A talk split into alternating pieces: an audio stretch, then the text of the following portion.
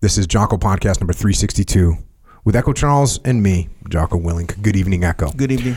So, I was an officer candidate school, 1998. Uh, it's mil- it's a form of military indoctrination.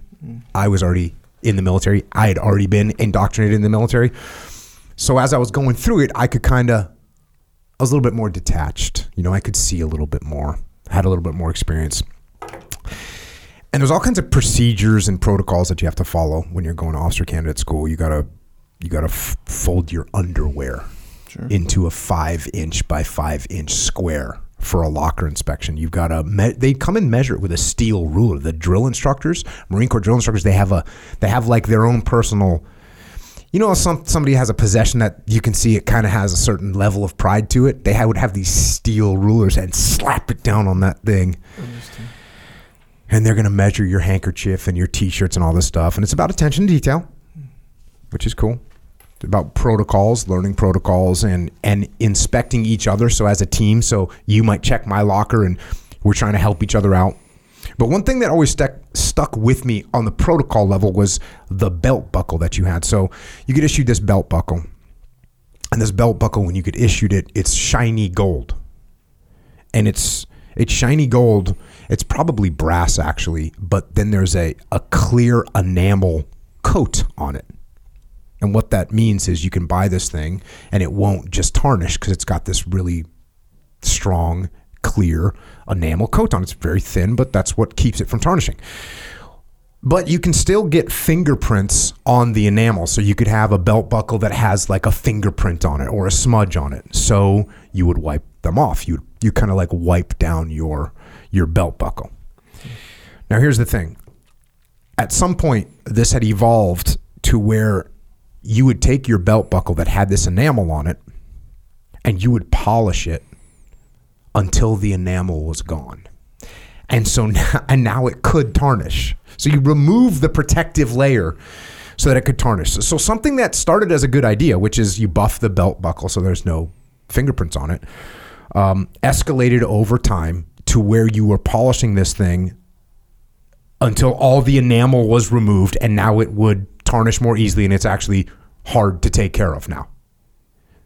So this this thing that started with good intent, oh, you're going to make sure there's no fingerprints on it, turned into craziness.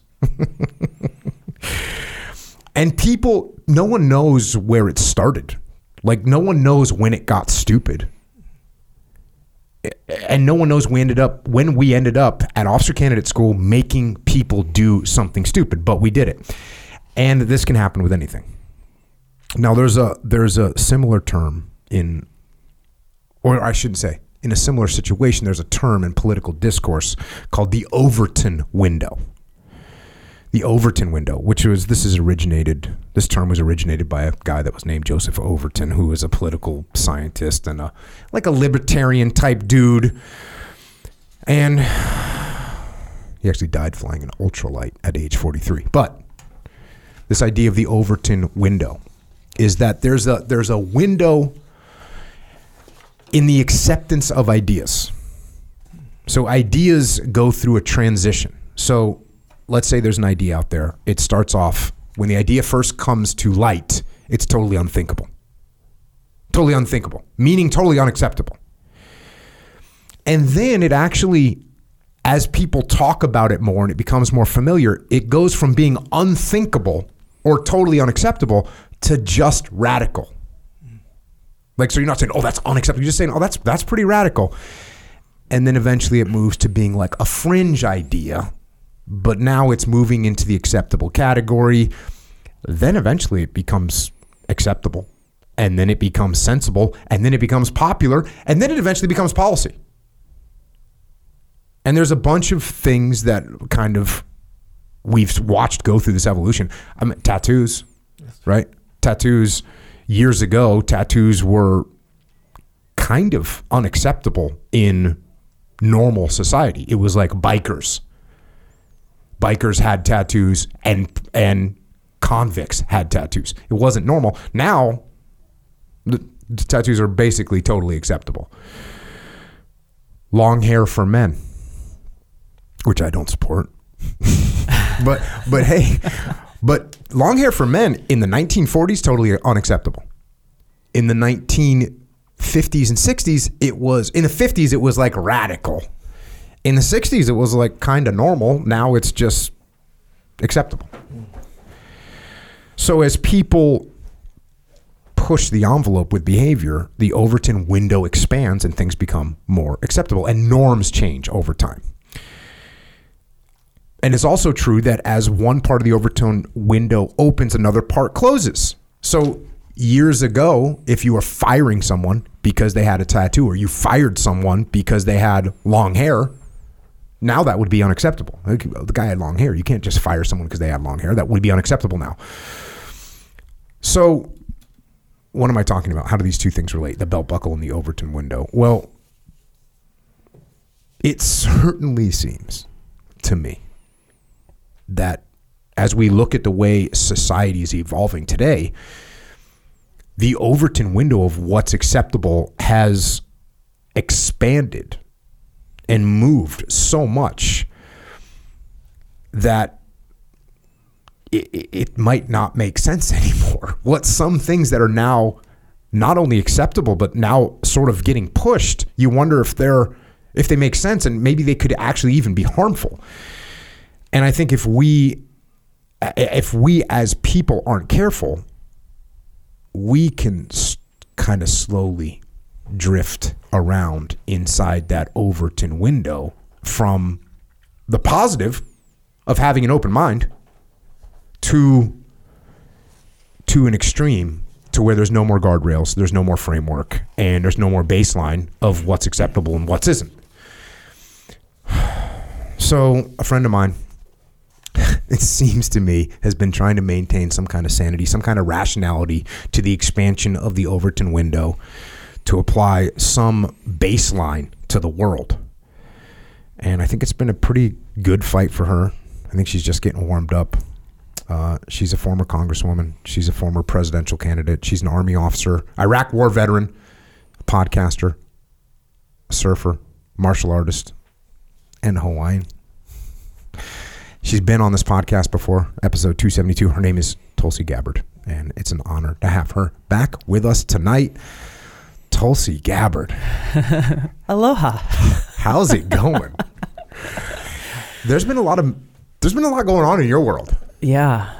It's been crazy. It's been kind of crazy to watch. When you came on this podcast for the first time, um, you were a Democratic. I don't know if you were running for president. Were you running for president at the time?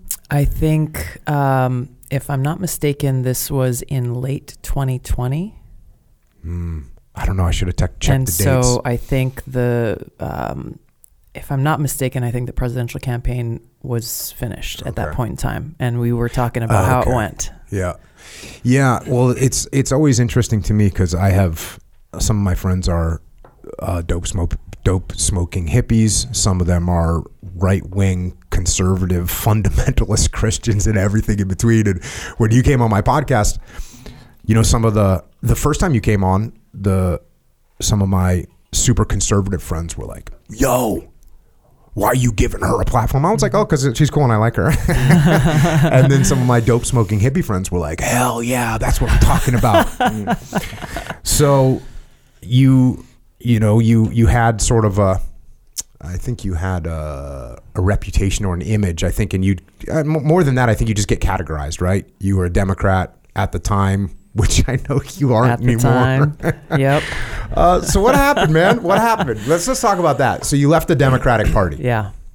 Well, first of all, I'll just say um, for as long as I've been in politics, people who like to put other humans in categories have always had trouble putting me in a category. Um, just because I've always been a very independent minded person. So, you know, I first ran for office in 2002 in Hawaii. I was 21 years old, very passionate about environmental issues and protecting the beauty of our home in Hawaii, the water, oceans, and and that was my motivation to run for state house. And you know, prior to that point, I had no like familial political affiliation. There was no like, you know, my daddy and granddaddy were Democrats, so I have to be a Democrat. My parents were very like, hey, you you go make your own decisions, figure out, you know, what what what is your foundational principles? And so at that time, I I really had to look because I had to you know filed a piece of paper saying I'm running for office, and there was a box to check like okay fine, what party are you going to run under? And so I started looking at um, kind of the origins of in Hawaii, the Democratic Party. Hawaii had been under the rule of a few very wealthy Republicans uh, since it became a territory of the United States and then later through statehood. And the shift towards democratic politics in Hawaii came about because um, of plantation workers, people who were be- being treated like crap, like in in a, inhumane conditions, being paid pennies for working super long hours. It was it was basically uh, like glorified slave labor.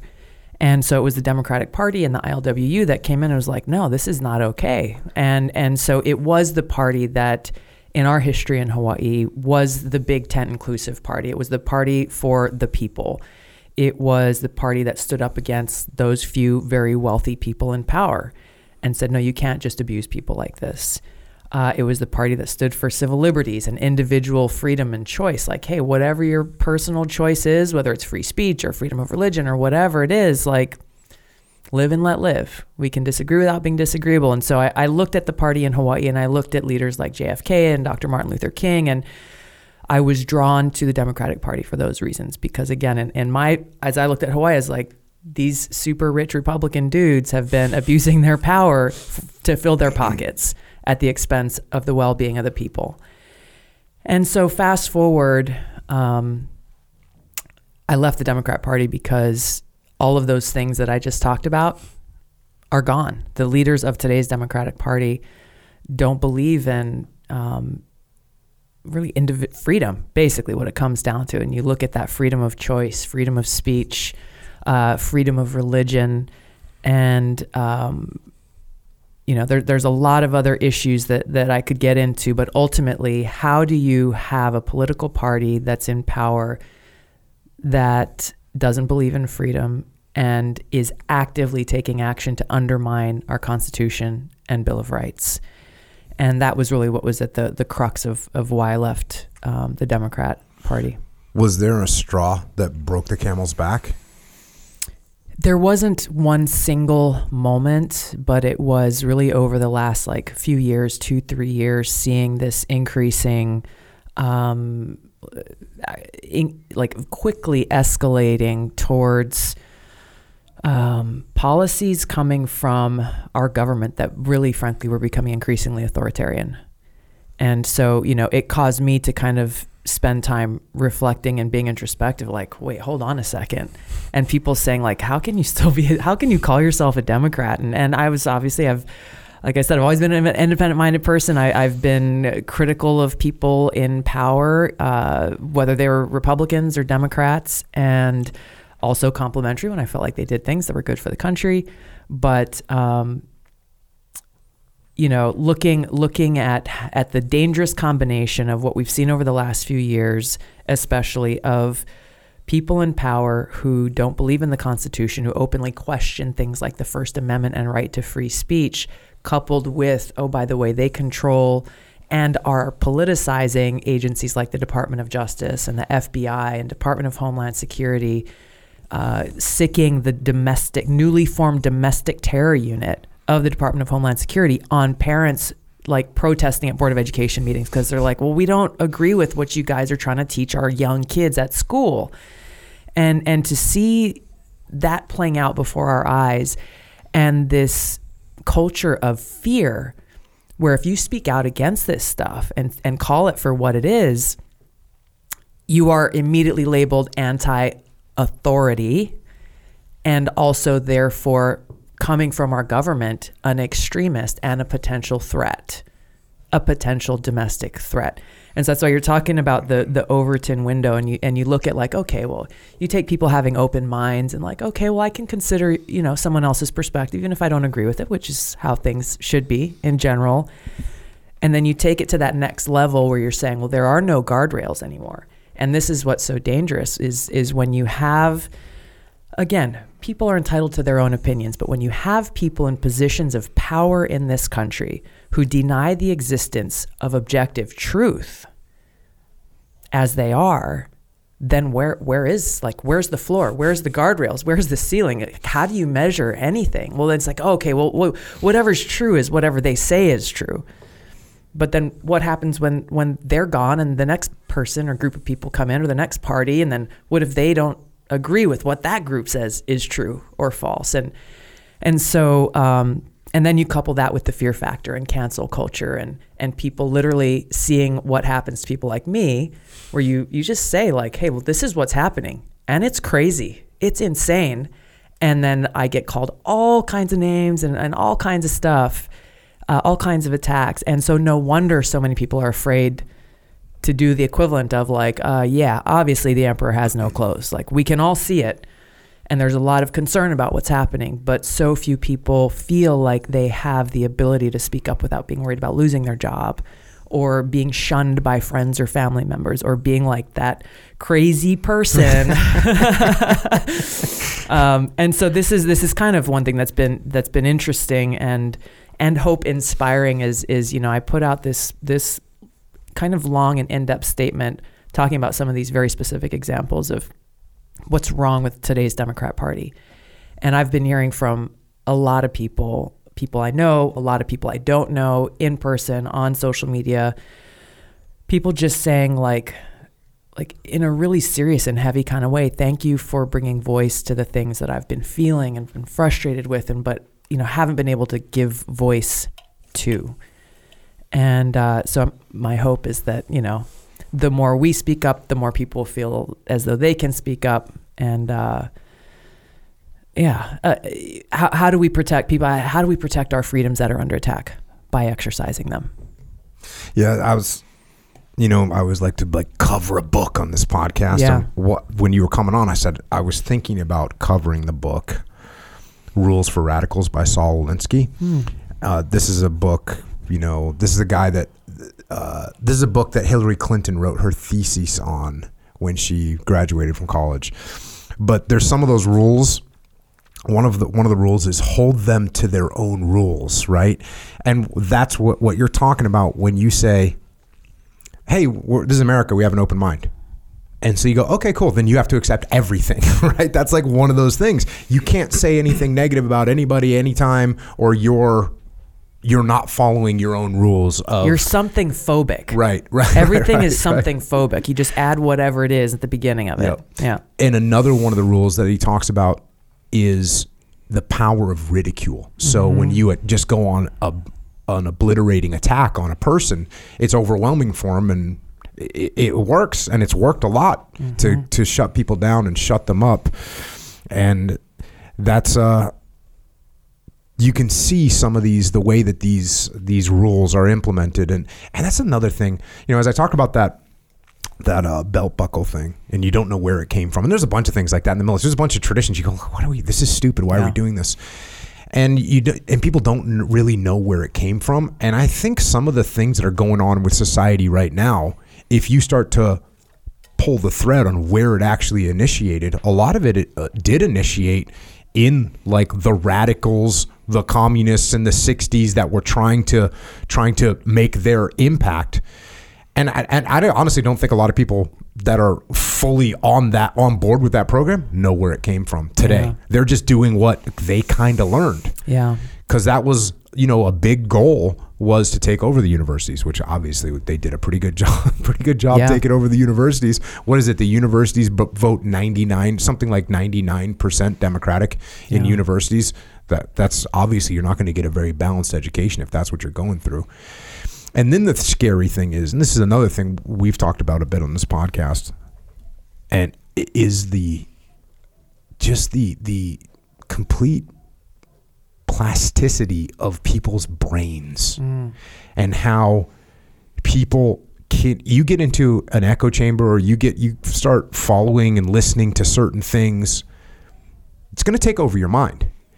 And that's really really scary. Mm-hmm. And you know I i've been saying lately like everyone's getting brainwashed. I'm getting brainwashed right now like wh- that's what's happening. If you're watching, if you're listening, if you're opening your mind and letting other things in there, you're getting brainwashed. You're, and that's what's happening to everybody all the time. That's what this. I mean, it's sort of like it's a combination of brainwashing and learning, right? Mm-hmm. If you're learning, you're kind of getting brainwashed. You're you're bringing in new ideas, but then you see people that are learning ideas that aren't essentially they're not good they're not healthy and it's very very disturbing and especially nowadays where that brainwashing is in your pocket Yeah. and at any moment you can pull it out and you can you can get brainwashed at any moment and it's really really scary um, and especially you know the the moldability of children Yeah. 14 year olds 12 year olds 19 years old tw- you know it's like when i joined the military you're going to get brainwashed to some level Mm-hmm. I got in trouble when i went to boot camp um, well That actually, surprises me. I, actually i didn't get in trouble because they didn't know who said it they we had to fill out a form like about how boot camp was going but it was anonymous and they wrote something like you know what do you think of the program so far and I, and I wrote uh, the brainwashing has been very effective that's what, that's what i wrote How old Uh, are you at the time? 19 Okay. 18 or 19 Yeah. and um you know it's because i had a very rebellious mind you know because i was like what was i brainwashed by i was brainwashed before i joined the military by hardcore music and punk rock and mm-hmm. like anti-authoritarianism and so for me they were trying to hit me with that stuff and i kind of had some good resistance to it so i kind of like oh they're trying to brainwash me and then i kind of made a joke about it the brainwashing has been you know effective thus far which that's what they're trying to do. They're trying to get you to like change your brain a little bit Yeah. and think in a different way. And and uh, but at least I I think I think I always had that rebellious streak in me that always questions everything. And to this day, when I see something online, I'm like, oh, well, what's their angle? Yeah.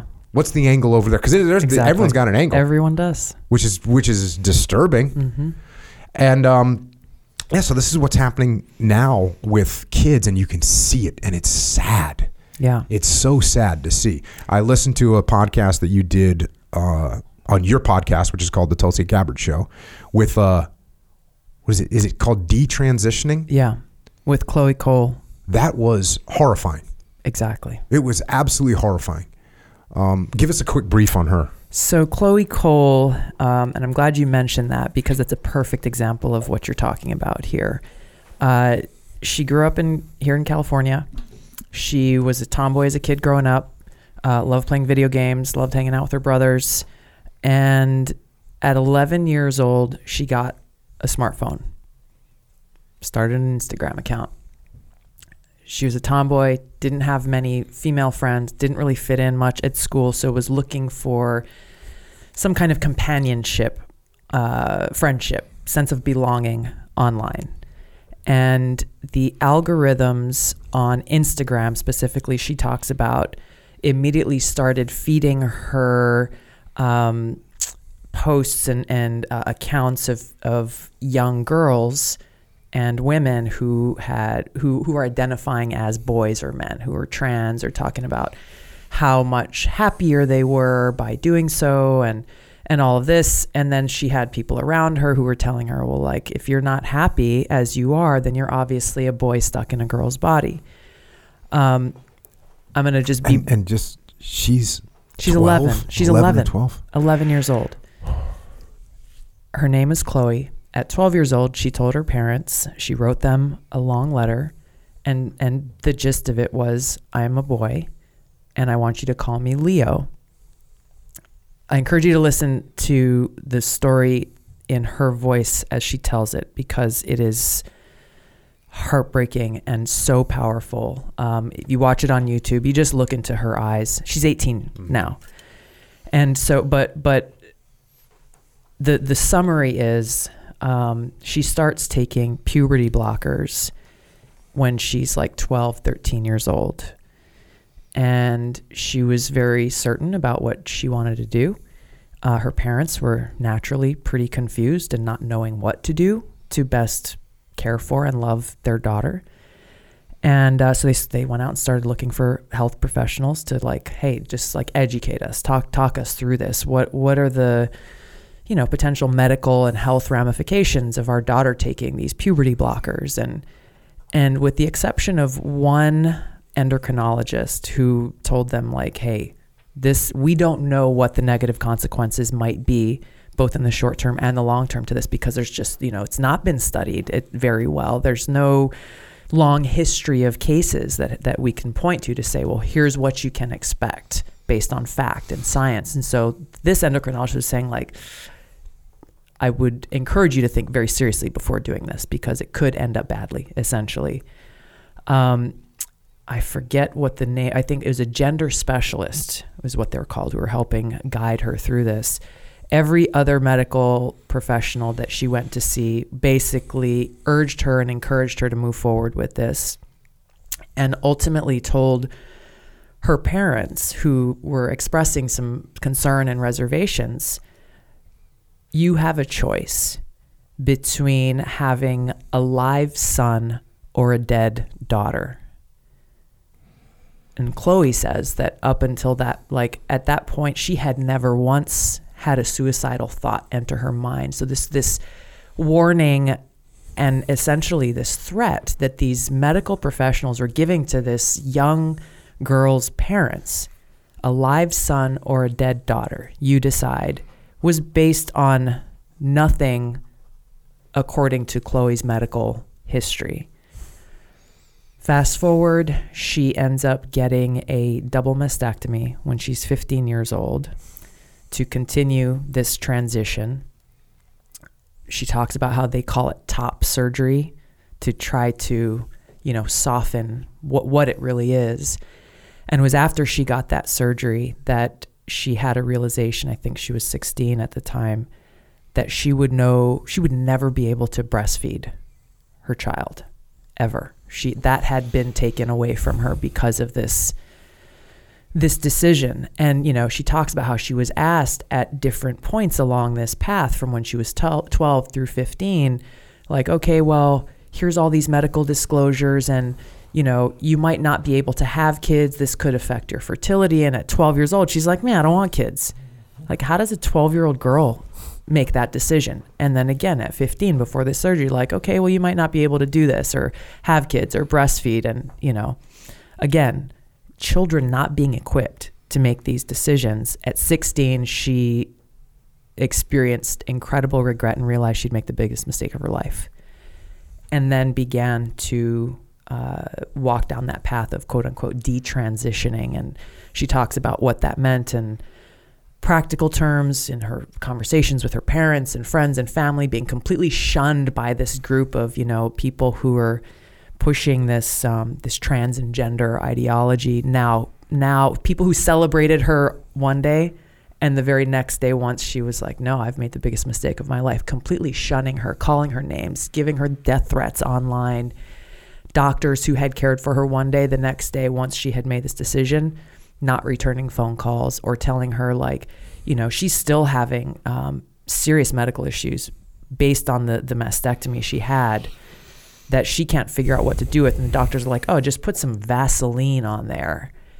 And, and ultimately, these doctors are not providing her with the kind of care that she needs or being responsive at all. So she, she's actually filed a lawsuit against these doctors and um, Kaiser um, that she dealt with along the way, uh, which is so brave of her to do. She's so incredibly courageous to be doing what she's doing and speaking out and actively encouraging others to do the same so that people are able to be better informed. But that that social contagion uh, that she talks really clearly about of the algorithms having such a heavy influence on her as a young girl uh, to ultimately bring her to make this decision, uh, along with other other things as well. But um,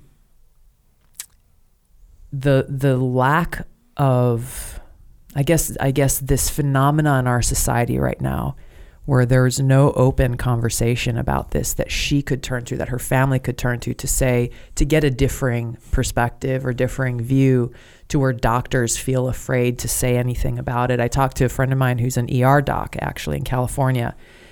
And he said, Tulsi, I, I, I, you know, would say this off the record, but there are a lot of kids who are coming into the ER uh, who are experiencing, you know, suicidal thoughts or deep depression or other medical issues because of this uh, transition of, of people who are similarly like Chloe Cole regretting these decisions that they've made as kids. And but nobody's talking about it. You know even from from the very top of of you know where he works it was just like all of a sudden okay hey guys we're doing this now.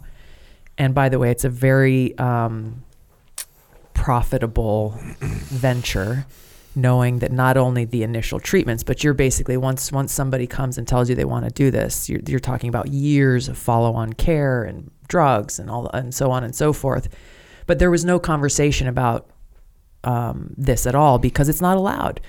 If you even raise a question and say hey is this really the best thing? Like are kids really equipped to make this decision when they're 11 or 12 years old you're immediately labeled a transphobe and how dare you not care for your kids um, in that podcast uh, episode that I put out, there are actual videos from Boston Children's Hospital as one example of, unfortunately, many, where they're literally saying as soon as your child is capable of expressing themselves, you'll see signs of them, uh, you know, deciding what their gender identity is. Like before they can even use words and speak any kind of language, that you look at like gestures and you look at all these different things.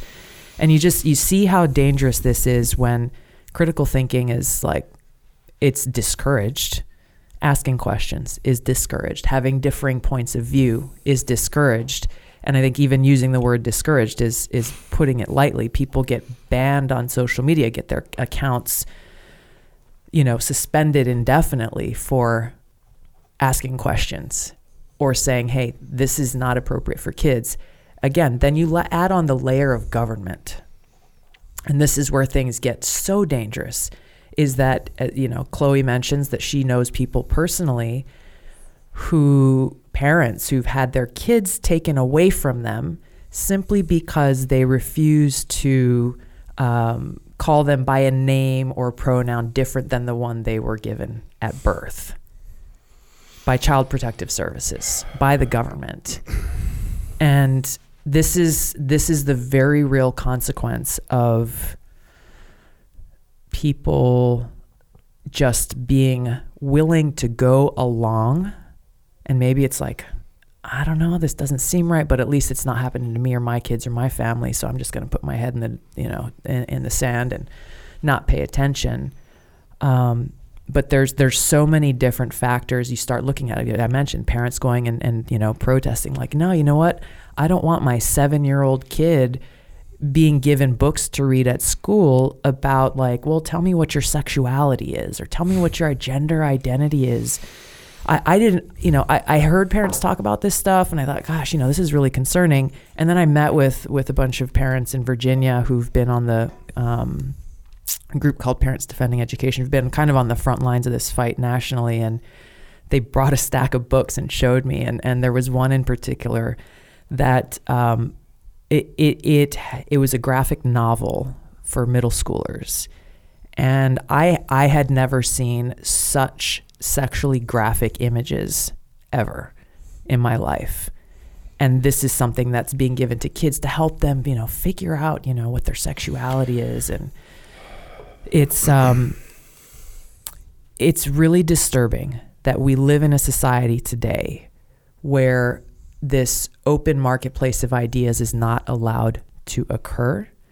And it's not allowed to occur because we have people in power who are using the levers of government, working with people in the media and in big tech to control speech and to influence our society. So when I was a kid, let's say you were going to get crazy and really rebel, you'd grow your hair out, right? And wear a jean jacket or whatever. You know what I mean? Yeah. Like you're listening to Metallica and you're going to go through your Metallica phase. And, and back then, Metallica was not the same Metallica that it is now. I mean, back then, Metallica was kind of fringe radical, right? And so you were going to grow your hair out and, and you were making all kinds of dumb decisions. I mean, let's face it, when you when you're that young, you're, you're making just bad decisions left and right. And so, thankfully, your decisions aren't permanent. When when when I was a kid, our decisions weren't permanent. Maybe maybe you get some tattoos that you're gonna want to wear, you know, a shirt or something when you get older. You're hopefully you didn't jump straight into the neck tattoos or fa- again, Overton window on face tattoos and neck tattoos. I mean, they're they're becoming more and more mainstream right now. But back in the day, you weren't going to be doing that kind of thing when you were certainly not 11, 12, 13. Yeah. And then you think about the, Nor would your parents let you. yeah, well, there's another piece of this. Like, at some point, saying shut up to people became bad, mm-hmm. right? When I was a kid, you tell people, that your parents would tell you to shut up, your teacher would tell you to shut up, you would tell your friends to shut up. When you were doing something, if you were saying something stupid, somebody like, hey, shut up. And at some point, that became like a bad word. Do your kids say shut up, Echo Charles? Not to me specifically, but yeah, they say that. So- Okay. So, but if they said it to you, be offensive. There'd be which, consequences. which I, agree with. I agree with. You know, you don't want. You, I don't want to expect a kid, but would you tell your kids to shut up? I can't remember, but I'm not against the word shut up at all. Okay, I probably don't say shut up enough, and I don't think America does right now because sometimes, like, you know, when I was a kid, it's like I'd have some stupid idea, and my dad would be like, "Sh- "Shut up." Mm-hmm. Yeah, I was like, okay, you, you got to stop sometimes. When we realize how moldable these kids are and gullible they are, I mean, this is when when you see like the interviews or read interviews. I got a book I haven't done on the podcast yet, but it's Nazis Yeah. the young Nazi kids, they were 100%. They didn't know anything else. They didn't know anything else, at least a, a lot of them. And same thing with the kamikaze pilots that are 19 years old. They didn't know anything else.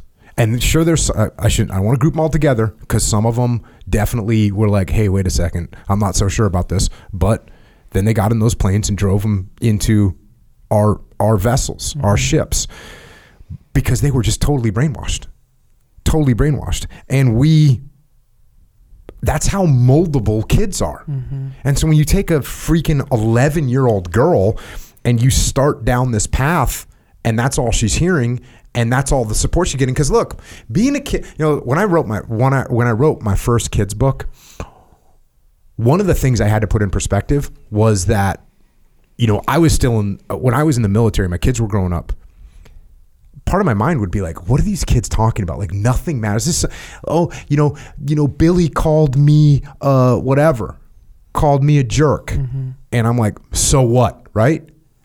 I'm like, hey, I'm going to Iraq. What are you kidding me? We got, we, we, I got buddies that died face down in the mud, so you could be called a jerk by your friend is freedom of speech. You know what I mean? Like that's how detached you get. You forget that when you're a kid, that's your whole world Yeah.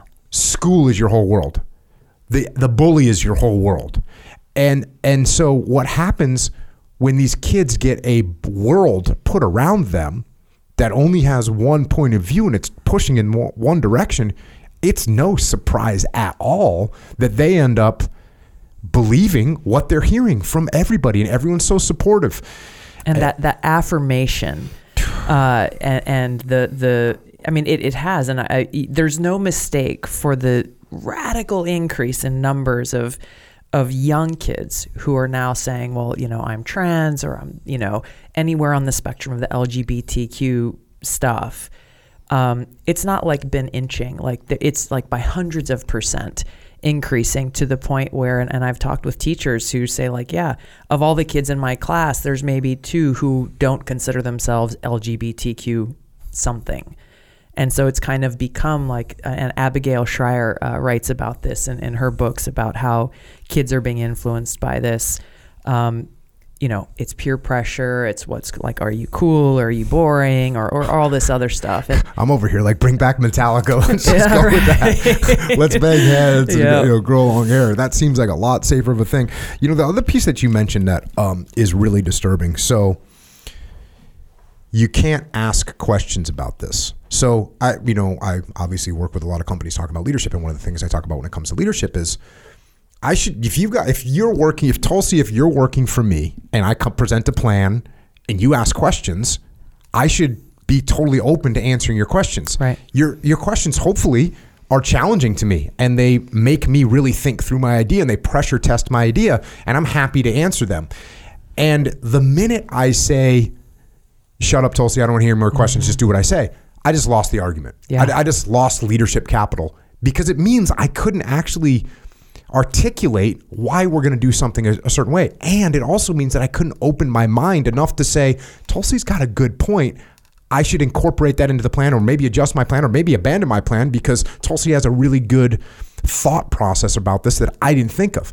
But the minute I say, you know what, just be quiet, no more questions, you do what I say. Exactly. That means I that means there's something wrong. It exposes your weakness. Right. So if you have a question for me and my answer is you're transphobic, that's not a great answer. No. That's not a great answer. And look, could it be true? Could I be a person that, oh, I'm, I'm scared of transphobic people? Sure. Well, let me think through it then. What am I scared of? Okay, let's have a conversation about that. So, but instead, just to be like, no, I don't want to hear any more of your questions. Mm-hmm. This is a problem, and it doesn't lead. It doesn't lead to a, a, a situation where we make progress and where we can actually agree upon anything. That's right. So how's the how's the leadership, the governmental leadership, when you talk about the governmental leadership, kind of helping push this type of agenda? What does that look like? Well, it's it's exactly what you're talking about. The the choice to uh, ridicule, discredit, smear, and censor through you know partners in, in big tech, Google, Facebook, all of that, rather than actually have a conversation based on substance. Um, that's having this this fear, you know, th- this uh, self censoring effect on people where they're too afraid to even ask questions. They're too afraid to state their own views or opinions or even their own experiences on this. Um, have you had Kristin Beck on your podcast? I have not.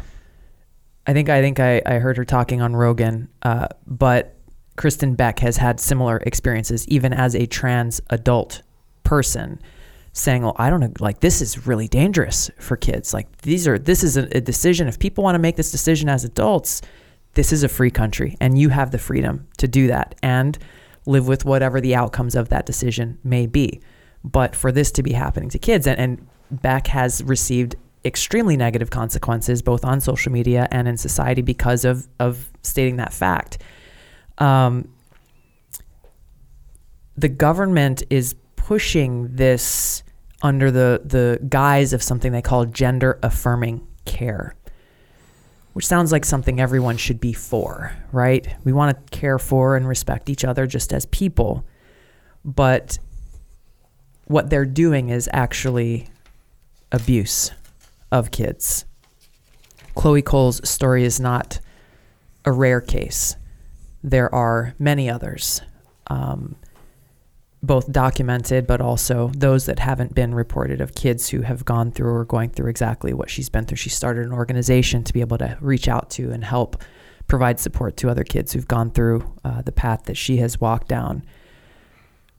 The the the government factor is they're saying that if you as parents don't provide gender affirming care, then Child Protective Services may come in and intervene in order to ensure that your child receives that care elsewhere. Um, they are using this gender affirming care uh, when it comes to federal funding. So, for schools, for example, who the government says refuse to provide this quote unquote gender affirming care, which may come in the form of like, okay, um, not allowing boys to go into the girls' locker room. Boys who say, "Well, you know, I identify as a girl." If a if a, if a publicly funded school um, does not allow that to happen, the federal government says, "Okay, we are not going to provide you with federal funding for what they call free and reduced lunch for kids who are at a certain lo- low level in the poverty scale." Um, get free and reduced lunch at schools the government says if your school does not provide this gender affirming care by allowing boys to go into the girls' locker room, boys who say they're a girl, then we're going to take that money away from you. Who hurts? Who's harmed in that in that scenario, which is actually happening? It's kids who are hungry who can't afford to buy their own lunch at school. And so, I mean, there's so many examples of this where their hypocrisy is just playing out literally in real time their hypocrisy of saying, well, hey, this year, 2022, is the 50th anniversary of the enactment of Title IX. The, the law that was put in place literally out of a recognition of the biological difference between the male and female sex and to make sure that there was a level playing field. Because kids like your daughter back in the day, they didn't have the opportunity to get on a girls wrestling team because they didn't exist in schools. And with most with most sports, it was like, okay, well, there's boys sports and there's girls cheerleading. That was mm-hmm. kind of you know, or like my mom, she did water ballet, and my mom's pretty athletic, but her options were pretty limited Yeah. as a kid growing up in, in East Grand Rapids in Michigan.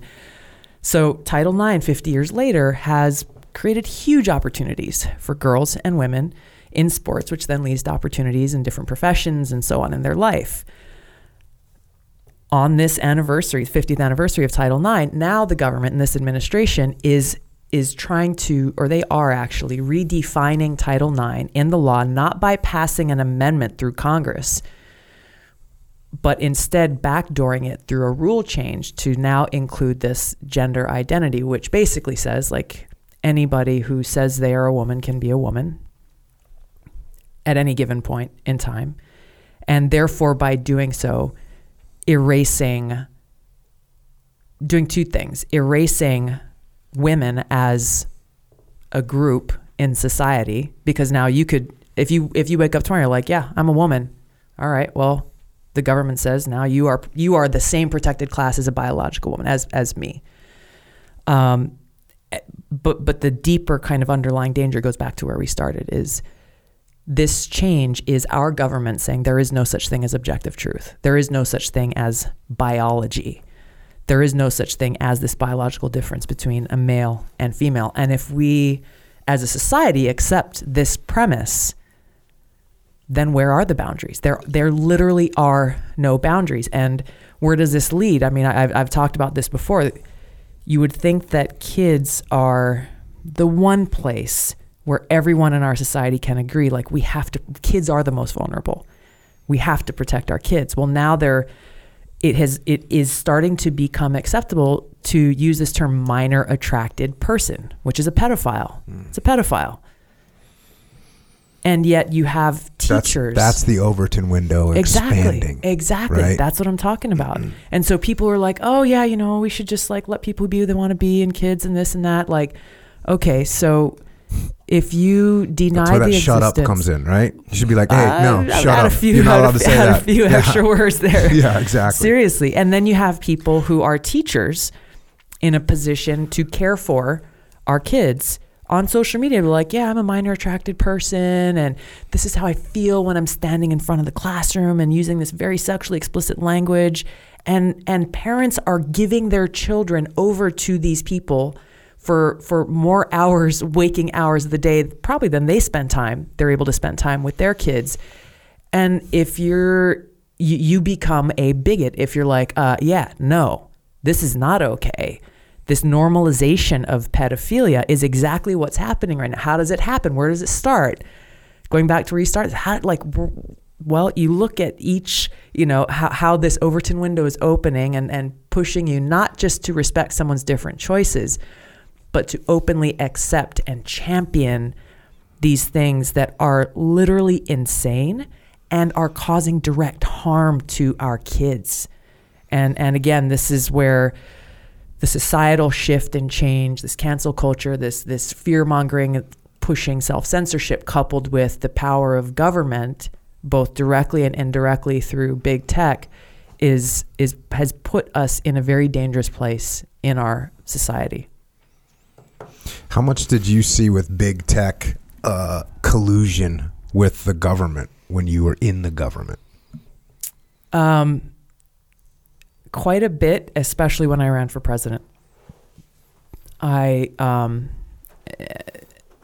you know, I, and I don't know, I could probably think of a number of reasons why it, uh, it, it escalated so quickly there where, you know, it got to a point where even as I was, you know, being very outspoken on different issues beforehand, I think certain powers that be maybe didn't think that, oh, well, you know, she's just saying her piece. She's over here on the sidelines. But, you know, running for president provides a certain platform.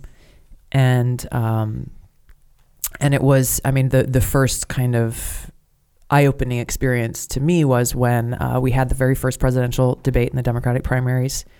It was in 2019.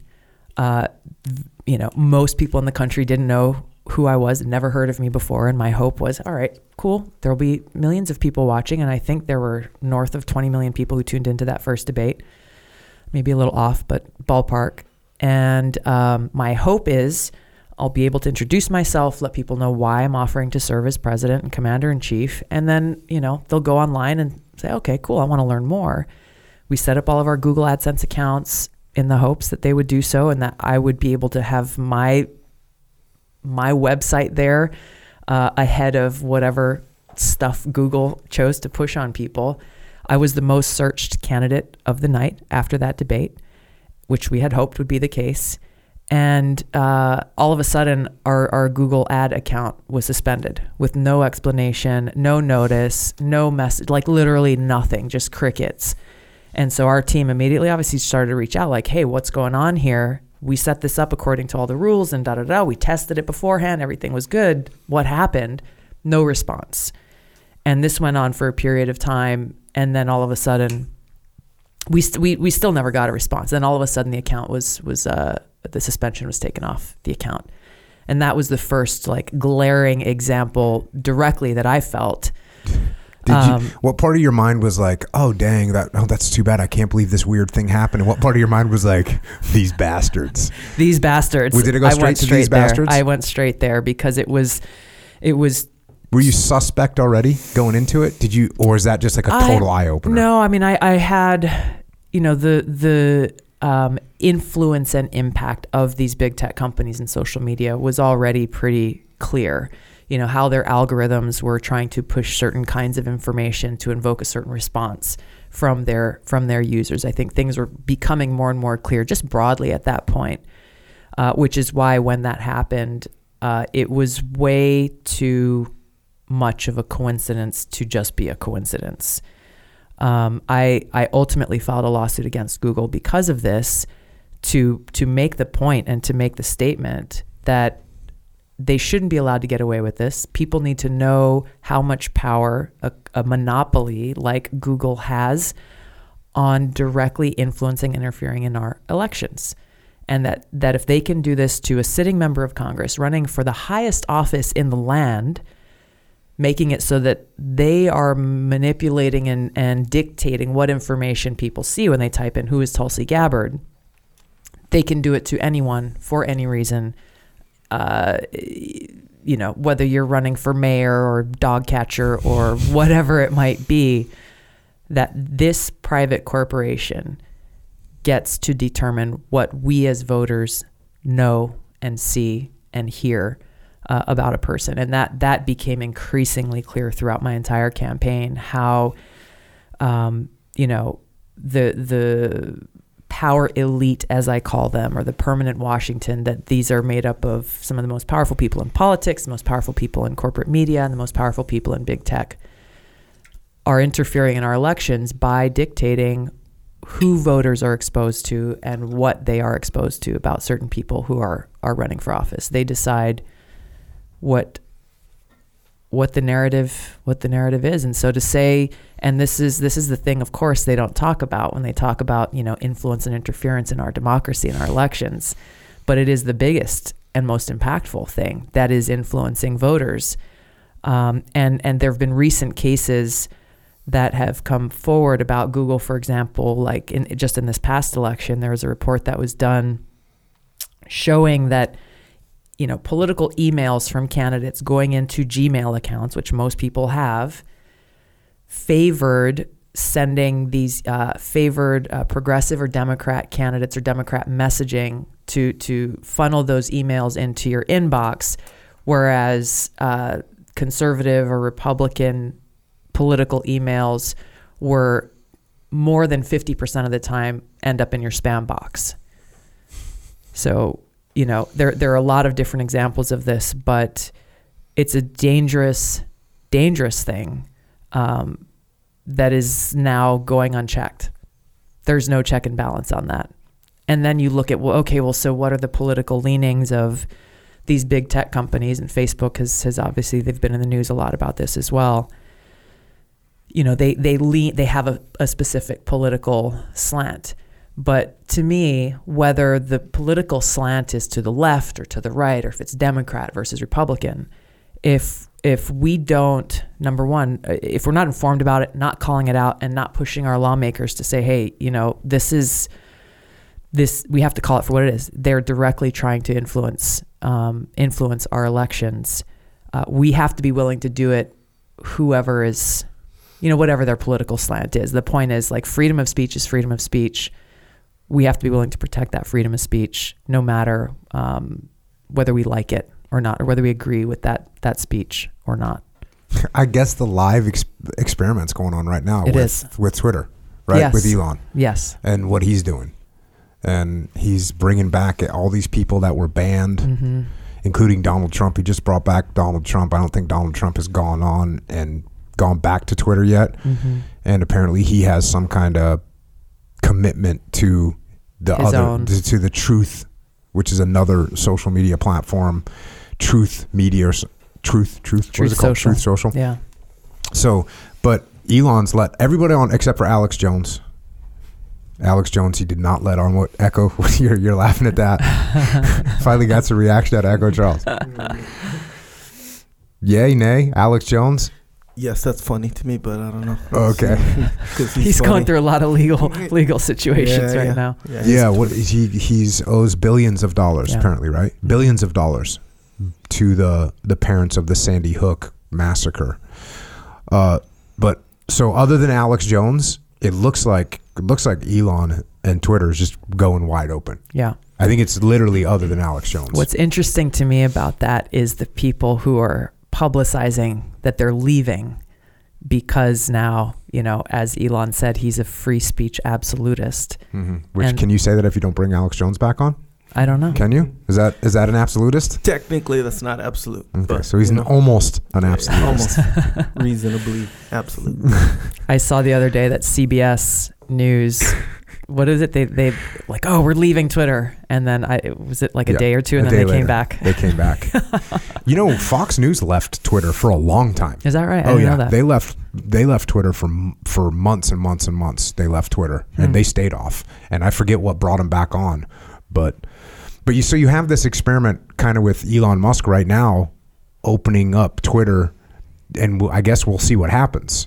And I mean the whole thing. It's just such drama, and that's one thing that's interesting. You know, I always feel like all this stuff that we're talking about is like a separate world Mm-hmm. that I'm actually not that I, I don't get fully engaged in that world because I actually ha- have a bunch of businesses and like things going on and I feel like that's more normal and if you're not careful you think that this world that we're talking about the world of social media the world of Twitter the world of Facebook the world of Instagram if you're not careful you think that's real. Yeah. and you have to remember that it's not real. Yeah. and that it's just a it's just a virtual world that's not real but there's people that live and die in that world. And they and that world drives them crazy by the way. I got asked that uh, I, thought it was a, I got asked that on a on a, a podcast interview a little while ago you know well how do you feel when people make bad comments about you on twitter or, or on and i said hey I recommend you don't really get concerned about those things because it's a bot, Yeah. right? It's a bot, or it's a person that's just looking. It's a troll or a bot. Mm-hmm. That's pretty much what you. How many? What percentage of negative comments are coming from a person that is making a negative comment because their goal is to help influence you and move you in a better direction and see their perspective? The Yeah. chances Very that are few. very few. It's a bot or it's a troll. So Yeah. why are you getting spun up about this stuff? I was in Greensboro, North Carolina a few days ago. Stopped in a little shop on the side of the road, and um, this guy comes up to me, and he's like, "Oh my God, are you Tulsi freaking Gabbard?" it's like, "Yeah." It's like, "What are you doing here? There's nothing in Greensboro." It's like, "Oh, you know, I'm here for this event I'll be speaking at later on." And he's like, "You know what? If I was on Twitter right now." I would be putting out a tweet saying how much I don't like Tulsi Gabbard. But now you're standing right in front of me and I can't freaking say that. like, you're a real person. And, you know, I ta- I ended up talking to him for about five minutes or so. And he's like, I got to take a picture. I was like, all right, if you post it on Twitter, you better like be true to your word here, buddy, and not not start talking shit about me. But What- it was just funny the interaction, which is exactly that. Like in real life, Very rarely. I've I've actually had it happen a couple of times where people will come up and say the kinds of harsh, you know, mean criticisms that they say on Twitter, maybe all the time. But by and large, most people they wouldn't have that kind of interaction with someone in real life. Mm-hmm. What was the guy's beef with you? Or what do you suspect it would have it been? was it, i don't know you know it was interesting because he was because after he said that he's like all right can i just ask you one question i was like yeah like I, my ride's waiting outside i don't have a lot of time but he's like you know you you say a lot of things that are pretty critical of the democratic party and i agree with a lot of those things but why are you still a democrat i'm like oh i'm not He's like, "Oh, you're not?" it's like, "No, go listen to episode one of my podcast, and there's 29 minutes of me telling you exactly why I left the Democrat Party." Um, but then that was it. And then he's like, "Oh my gosh!" Like, okay, I'm gonna go and listen to that. Um, but and then he asked if he could take a picture. And then as I was walking out, there were people sitting next to me. I was like, "Is that is that Tulsi Gabbard?" It's like, "Yeah." Oh. Anyways, it was just funny um, because I don't know that he knew exactly what his beef was. Uh, but for whatever reason, he was not positively disposed towards me. But then after four minutes of a conversation, uh, and just recognizing, like, hey, yeah, I'm a real person. You're a real person. And maybe we don't agree on everything. Probably don't. Disagree on some things. Cool. That's fine. But, you know, let's treat each other with respect. Know, when what's scary about that is someone that's just like, I don't, I don't like you, and I have beef with you. And if I was on Twitter, I'd be talking smack. Yeah. And the main reason is because that you've been labeled as a Democrat, and so they're not a Democrat, so therefore they must hate you. Right. And and that's the horrible thing, Yeah. right? Because you know someone can be anything, and if you have an open mind and listen to what they have to say, you go, oh, well, they got some good points there, and that really doesn't make any sense to me right now, but mm-hmm. Let's hear what their perspective is, and, and that's a good way to a good way to like survive and live with other human beings in the world Yeah. listen to what they have to say, maybe try and see their perspective a little bit, which it just seems like uh, is very limited, especially in, in the in the world of social media. Yeah.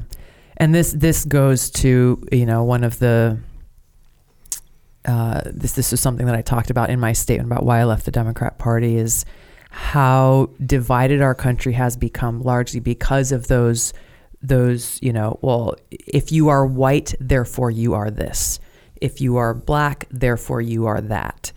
And and how the Democratic Party has completely um, gone against Dr. King's dream of this, you know, th- that his kids would one day grow up in a society where we're judged based on our character, not the color of our skin. Well, now, even in our, our schools, elementary schools, they want our kids to be taught that if you're white, you're privileged. If you are a person of color, then you are the oppressed or you are the victim.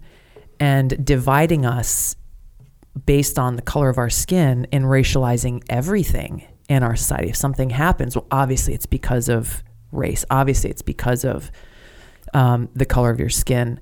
And you, you can go down that path of these broad categorizations, whether it's based on party politics or race, ethnicity, religion, um, any of these boxes that, that they like to put us in and use as wedges to drive us apart rather than again focus like all right let's just go below the surface and recognize that you know uh, all people from hawaii are not the same. Or um, you know what whatever the fill in the blank is uh, we, we get into uh, dangerous territory when we judge each other just based on you know the superficial or the label that is attached to us. And, and i've been uh, on the receiving end of this constantly because i've never fit into any one of those specific boxes and you know friends of mine say well that that hurts you politically because then you don't have like that natural support base.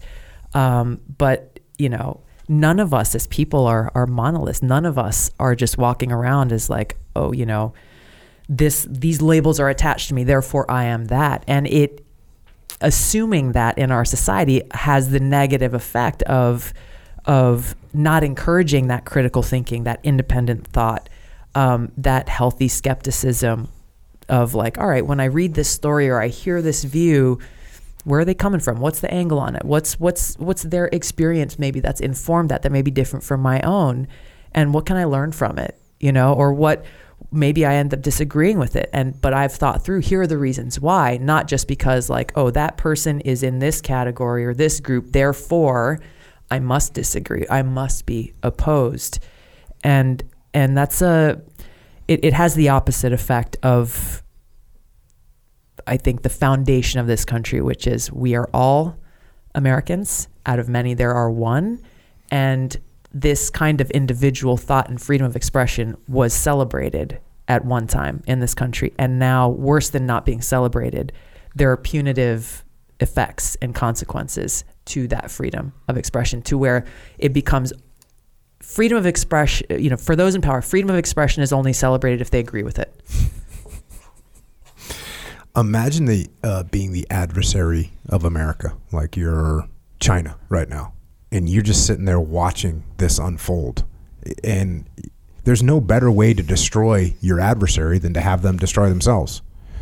And so it's no it's no surprise when you know the the the Russian bot farms were setting up these these pro these counter protests and protests in the same neighborhoods and and and really just doing all they could to divide America.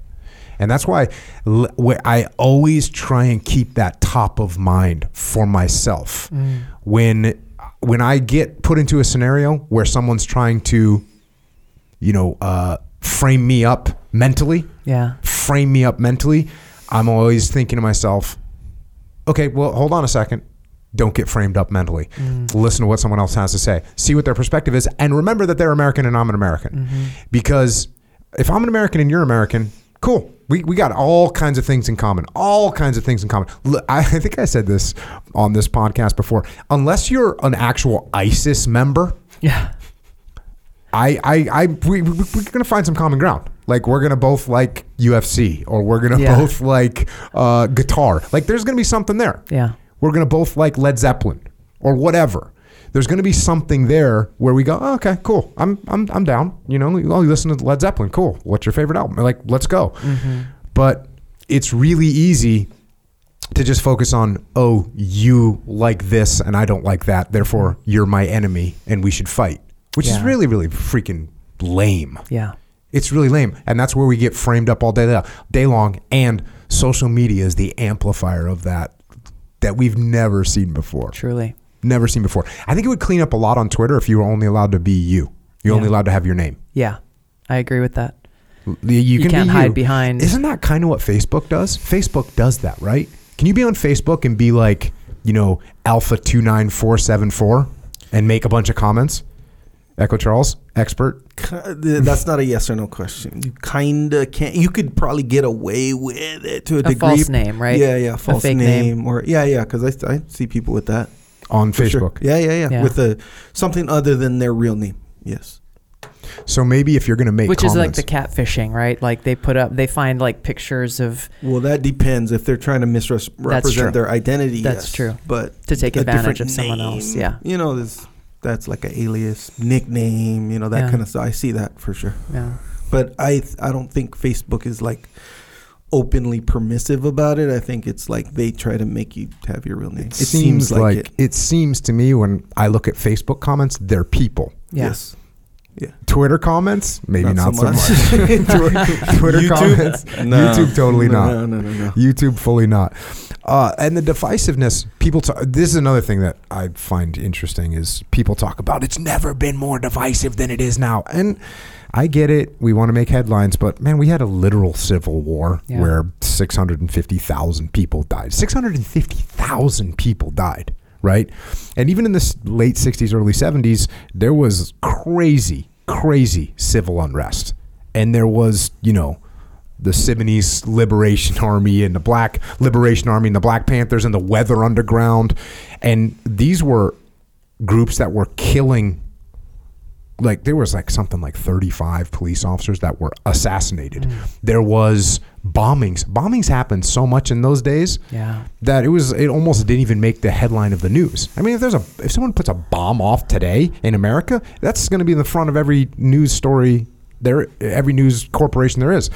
Back in the late 60s, early 70s, that stuff was just happening. They were Yeah. just blowing stuff up.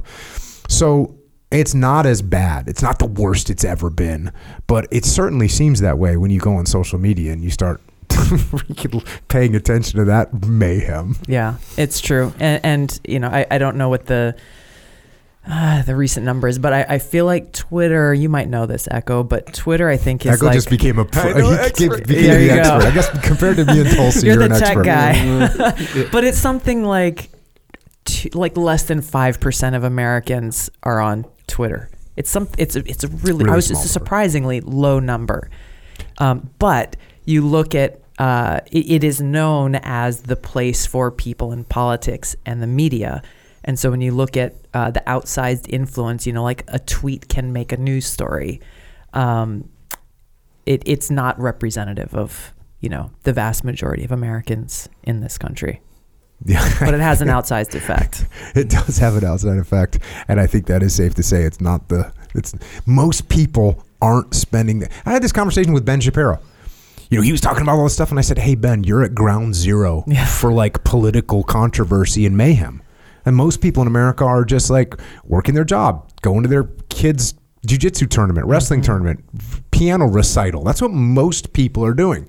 Now, if you want to open up that app and just get let it creep into your brain, it's going to get in there for sure. Yeah. I had Oh. to take dur- during when I was running for president. My husband, like he he doesn't like politics, and he's not a guy. He's not a social media guy at all. Um, but he was starting to to look at Twitter a lot, and it got to the point where he was like actually caught, like first of all he's like, "Who is this person? Where are they? Where do they live?" Um, but but I, I remember like we were sitting in like an Olive Garden for dinner, probably in New Hampshire somewhere, and he was it was he was glued to his phone, and I could like almost palpably feel his blood pressure rising, and you know his his like stress and anxiety and anger and just all of these emotions and.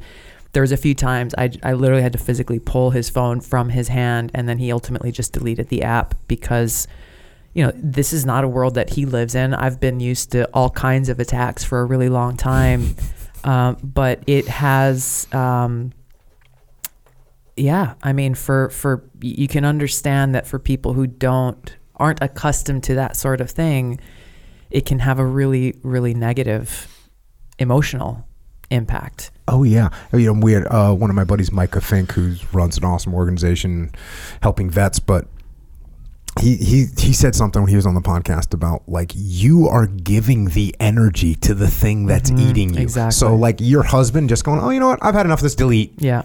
that. And one, one of our friends, Jack Daniel, uh, Jack Daniel Hill, just went on like a retreat into the mountains, and I was like, oh, how was it? You know, just talking to him. And the first thing he goes, it was four days, no phone, Mm. no watch, didn't even know what time it was. And he said when he got back, he said it was such a good like dopamine reset because you realize what that phone does to you, like how it makes you feel. You know, it's like I talk about fasting from food, and one of the best things you get from a food fast is it recalibrates your hunger, mm-hmm. right? Like you think, like it's been two hours, dude. I'm totally, starving. totally. I'm starving. You're like you're an idiot, right? And and then you get done with like a fast, a three day fast, and mm-hmm. hu- you're like, I'm not even close to hungry. I'm Yeah. fine. And so the dopamine hit on the phone is the same thing. Like you take a break from that thing, and you go, oh. This thing is running my brain. Yeah. It's got it's got ownership of my brain. You can't let that happen. Yeah, and you don't even realize it. Yeah, that that uh, documentary, Social Dilemma, was very Mhm. eye opening in how intentional, completely intentional. Oh, totally. Like they're looking for that exact on you. effect. Oh, completely. Like the smallest, littlest things, like opportunity for exploitation, left, right, and center, and it's constant. And it's uh, yeah, I I used to wear an Apple Watch, and I don't anymore, specifically because like I don't need Bing, that. bing, oh, bing, constantly, constantly. You know, that's the other weird thing is like on Twitter, obviously, and and look, I like Twitter, and what I like about Twitter is it's fun because it's basically for my for my, for lack of a better word, personality. You get to sit there and make one-liners. Yeah. it's basically just one-liners, and and and it's it's easier than one-liners if you and I are talking because if you and I are talking, I have to do a one liner on the spot. I have one second to think about it. I got to do it. Yeah. With Twitter, I can take seven minutes to think of a really good one liner, right? So of course you're going to win. Of course you're going to Yeah. sound you're to sound funny or whatever, and it's a fun thing to do.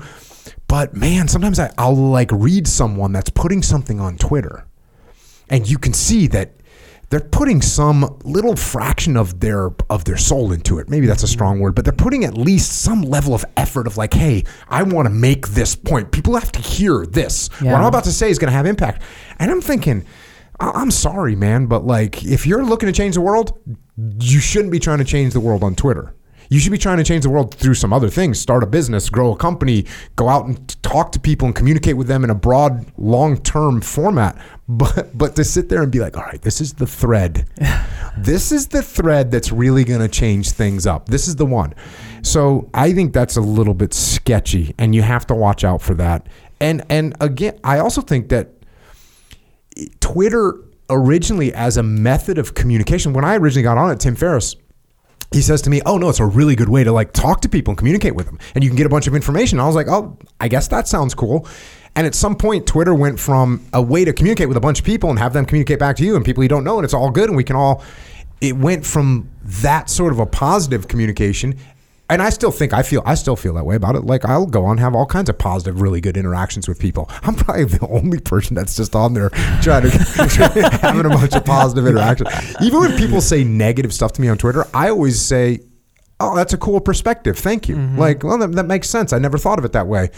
And let me keep an open mind here instead of just going on the attack. Uh, but yeah, people gotta watch out for that one. Yeah. Uh, so my approach is a little different than yours.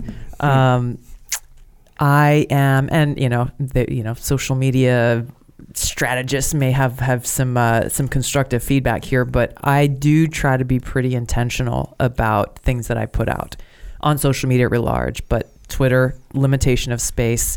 I put I put some thought into the statements that I'm making in the hope that it will have an impact, at least causing people to ask a question or maybe stop and think about whatever the topic is that I'm commenting on, um, and using it as a platform to help inform and engage on uh, on the issues issues of the day. It's challenging because it's so short, but uh, to me, all of these different platforms, yes, there's there's positives and negatives to them. So I want to try to.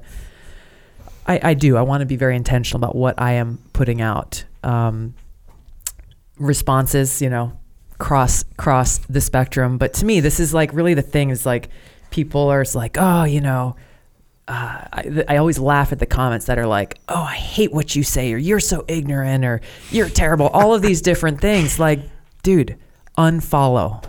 It's as simple as that. Or you should not be allowed to speak, and da da da da da. Unfollow, and that's that's where like you you see how uh, again people in government and people in positions of power like well we need to ban hate speech we need to ban misinformation and disinformation who gets to decide what that is you know your you know what echo might think is hate speech may be different from what you might consider hate speech. What's offensive to him might be different than what's offensive to you. You know miss we saw this through the covid pandemic right? One day dr fauci says oh masks are useless. Don't go buy them. Then the next day he's like well actually everybody really has to wear a mask. Like okay so who gets to say what is misinformation and disinformation and what should be banned versus not banned? The the post mortem on the COVID is very crazy to look at. yeah it's a great case study for what we're the talking about. The last time you were here, the last time you were here, we, you didn't do a podcast, but you were in town, and Echo and I were here, and you just were like, "Hey, I'm in town, swing by," and so you were here.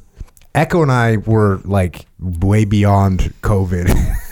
I guess we were just like not wearing masks, not doing anything. You were here. You were still, you were still uh, in Congress. Yep. You were here. You had two masks on yep we ended up having I ended up having to send you the the horrible text of like, hey, I'm really sorry, but both Echo and I have COVID Yep. after you left.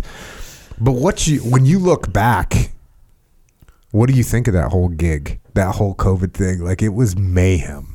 it was it was mayhem and a lot of it was caused by um, a lot of I mean look I mean Fauci was lying about masks because he didn't want people to go buy masks because he felt like there wasn't enough masks for healthcare professionals. Mm-hmm. And I think at, at different points, you know, you saw how you're not allowed to go to church, not allowed to go to a funeral, not allowed to have a wedding, you're not allowed to gather with friends in your house, not allowed to have birthday parties. But um, You can go to Home Depot, Walmart, and McDonald's. Home Depot, Walmart, McDonald's, or 50,000 people in a Black Lives Matter march, shoulder to shoulder, Screaming. social distancing, six feet apart. Like, ah, no. And, and just the, the direct statements that these so-called profession, healthcare professionals made during that time was like, oh, well, you know, the cause is worthy. So therefore it outweighs the risk of COVID, but your kids are not allowed to go to school I- I- my my whole perfe- my whole perspective on this is um, individual choice. And so for me, like I travel a lot, I do a lot. I don't want to get sick. I was wearing masks on planes before COVID happened because I, I can't afford to have days out where I can't do what I need to do, whether that was in Congress or or or now. You know, I have people in my family who have compromised immune system. So generally, I am more careful than your average person because I don't want to. I don't. I can't. I can't afford to get sick.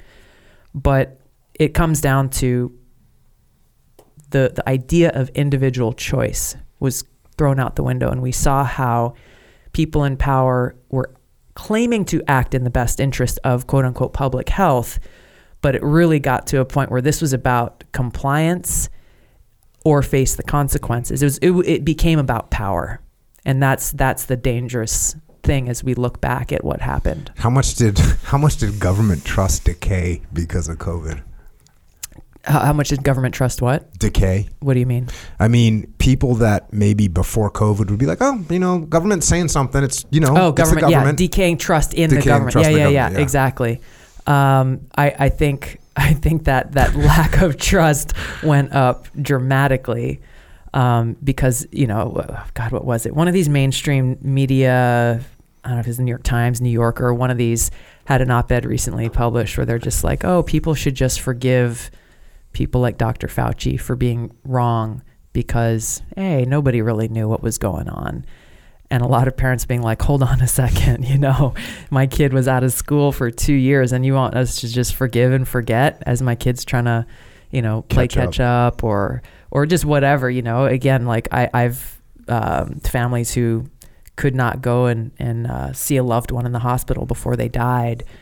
Um, there, there's not a whole lot of forgive and forget I think going on by people who really, really were, you know, small business owners who were forced out of business, and, and there's just so many different examples. you know, from a leadership perspective, you have to be honest with people about what you know and what you don't know and what's like your best guess and what and look, it never inspires confidence, right? If we're in combat and I say, "Hey Tulsi, I guess you should move to that next building, right? Like it, that doesn't inspire Yeah. the kind of confidence that people want to hear. Yeah. But if you and I are working together and you know that, listen, all leadership decisions are a guess. They really are. Mm-hmm. You're not making any leadership decisions that I know 100 or very few. Let me rephrase that. Very few leadership decisions that you make as a human being in a leadership position, you know 100% what's going to happen. And if you did, then who cares, right? If I know 100%, oh, I know 100% if we make this investment, we will 100%. That's not even a decision, right? That's just Yeah. a smart move that you're going to make. Yeah. If I knew on the battlefield 100%, if you take down this building, we're going to get the flank on the enemy and not lose anybody. Right. Great. That's that's not a that's just a move, Fact. right? Right. But when it comes to making decisions, you gotta you gotta recognize number one that hey, this is a guess that I'm making right now based on the information that I have, and when more information comes out, I'm probably gonna have to make adjustments to what I said 15 minutes ago, 15 days ago, 15 weeks ago, or whatever. Mm-hmm. And and yet it seemed like people's egos were so fragile that they just dug in and just Even held when it made no even when it sense. made no sense Yeah. anymore. Even Yeah. when it made after they had the freaking Super Bowl in Los Angeles Yeah. with how many people were there? Echo Charles, I don't know. eighty thousand or something like this, and they're they're all in there. And then in L.A. at that time, I had gone to L.A. for something. It was full on, like everyone's wearing a mask, and then they had the Super Bowl, Mm-hmm. and no one's wearing a mask, and then they go back and it, it- Yeah. it's like it didn't make sense, Yeah. and no one said, "Hey, you know what? What we thought a month ago, two months ago, whatever."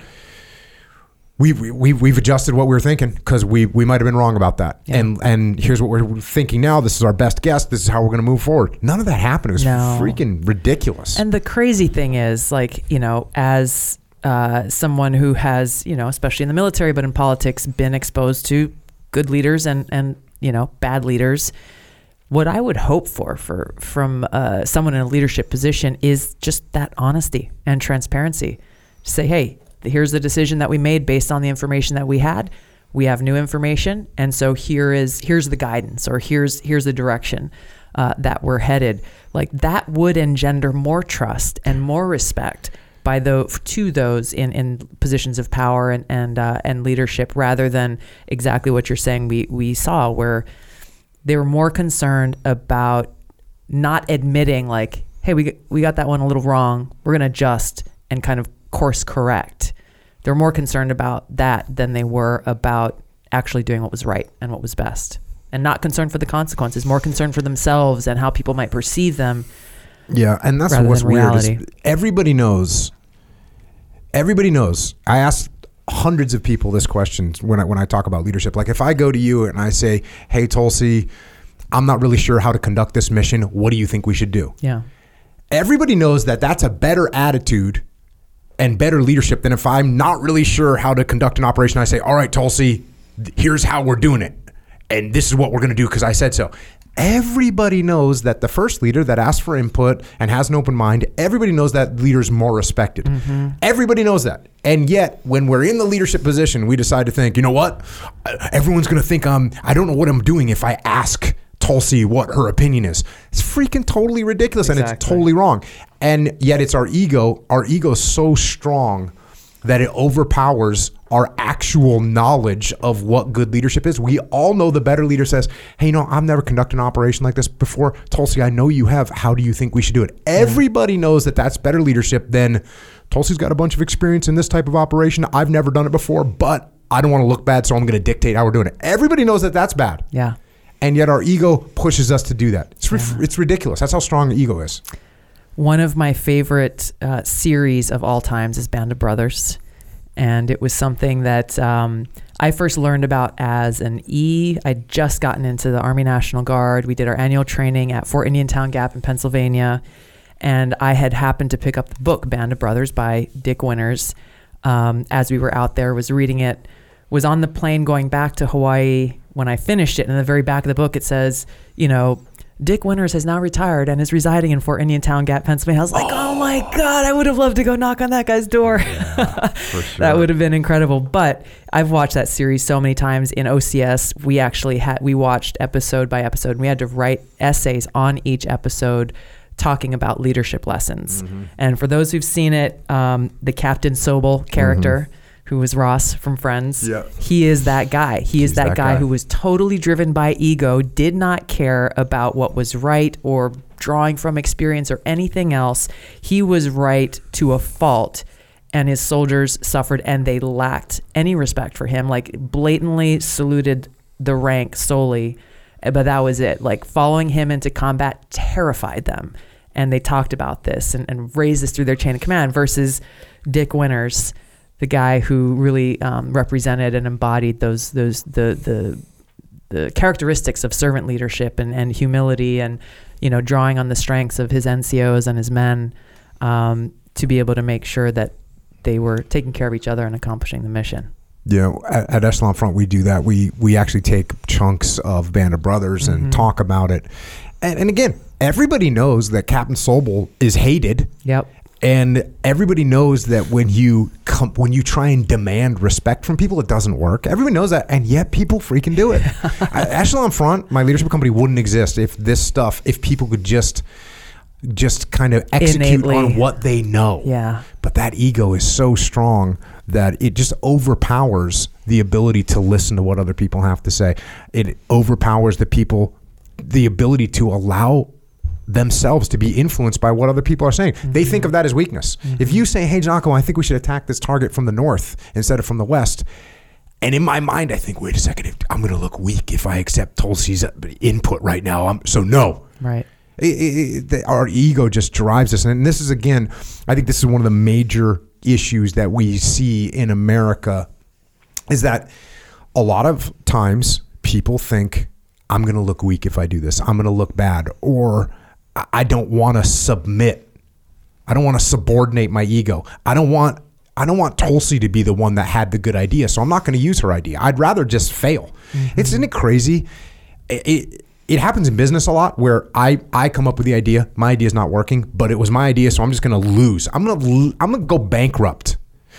And people think no, no one would do that. Oh yes, they will, and they do. Mm-hmm. And and the extreme example is combat. There's plenty of historical examples where people have gotten their troops killed, and in some cases gotten themselves killed because they just didn't want to. They didn't want to say, you know what, I was wrong about this. We're, we shouldn't attack. We shouldn't do a frontal assault right now. We should actually take a step back, maybe retreat a little bit, and come and attack a different day. They, there's plenty of examples in history where people die because their ego gets in the way. So it happens in business, and if it can happen in in business and people can bankrupt a company, and it can happen in battle and people can get people killed, it will certainly happen all day on Twitter Yeah. where people say, "I would rather just perish Yeah. than than admit that." Oh, that's a good point. I didn't think through that. And obviously, it happens in politics every single day. Oh, yeah. And I think the interesting thing about that is these are decisions that are made out of fear. Their motivation is fear, ultimately, is themselves looking stupid or silly or not getting the credit or whatever it is. And I, I could, examples day and night, I could tell you in politics how people who are elected into these positions of leadership are really followers who are looking to uh, react to certain situations. What will put me in the best light? You know, how can I take advantage of this to further myself? Or make those decisions based on fear fear of like hey i don't want to stand out from the crowd i don't want to get this criticism i don't want to be ostracized by this group or that group or what if these people don't like me or what if you know i don't get the credit for this and and that was you know one of the first um, days that i had as a new member of congress in washington uh, you know the message from democratic party leadership was like hey you you need to make sure that that we as a party get the credit for what you're doing. So if there's a, a bill with a good idea that one of your republican colleagues puts forward and they want you to join them on it don't do it because you'll make them look good. Just take their idea and you introduce the bill so that you and, and therefore the democrats get credit for it uh, and then and only then will we advance that idea because if it's the other guys then now you know we'll just let that bill die silently uh, in the night. And and you know scum. if if this were just you know um, I don't know running for class president in high school that'd be one thing. But then you take this example and you look at people who are making decisions based on our foreign policy and where and when our men and women are sent into combat and not being willing to say hey uh, we got that one wrong or hey we need to relook at how we're thinking about this problem set and ask the question how does this best serve the interest of the United States, our national security, the interest of the American people, instead of like, I gotta look tough, I gotta be strong, I gotta pound my chest. And the, the unfortunate, and this is why I talk a lot about how the most important responsibility the president has is to serve as commander in chief. And the danger of having a weak minded person in that position who does not understand the seriousness of that job is they feel they have to prove their strength. And what better way to prove that strength than to say, hey, I'm going to go drop some bombs. I'm going to go send in, you know, our, our meanest, baddest fighters to go into a certain situation or start a war, insert ourselves into a conflict without actually saying, hey, maybe exercising restraint in this situation is actually the not only the right move, but it's the the power move. It's the move that actually serves the interest of our country, and uh, that's that's the dangerous consequence of exactly what you're talking about of ego and and leaders making decisions based on emotion and fear, rather than actual assessment of all right, what are we looking at? What are the consequences of course of action A, B, C, and D, and what exactly are we trying to accomplish? It's freaking depressing. Is there any is there, is there is there any freaking light at the end of the tunnel for our our government? And Yes. What is it? us. The light the light at the end of the tunnel is people who are frustrated by the status quo, people who are concerned for what kind of future that we want to leave behind for our kids, what kind of country we want them to grow up in.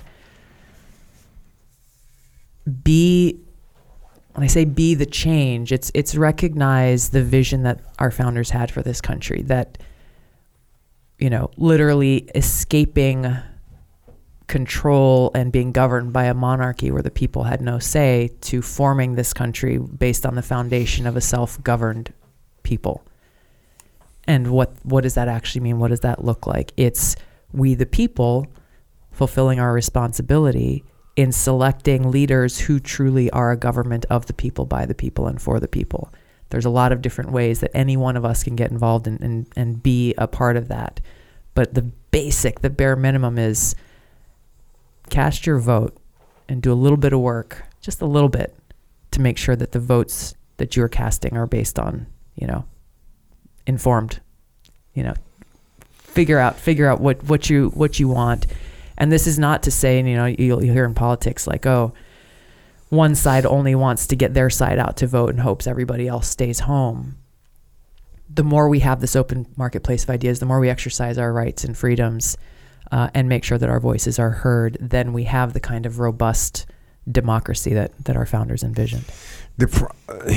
Again, back to the depressing viewpoint over from Jocko, is uh, the game that gets played as far as the whole political system. The game that's getting played is not conducive to people hey, okay, this is what I'm thinking right now, and this is what my beliefs are, and I'm going to go out and vote. And therefore, if a bunch of people are thinking like me, then we'll probably do okay.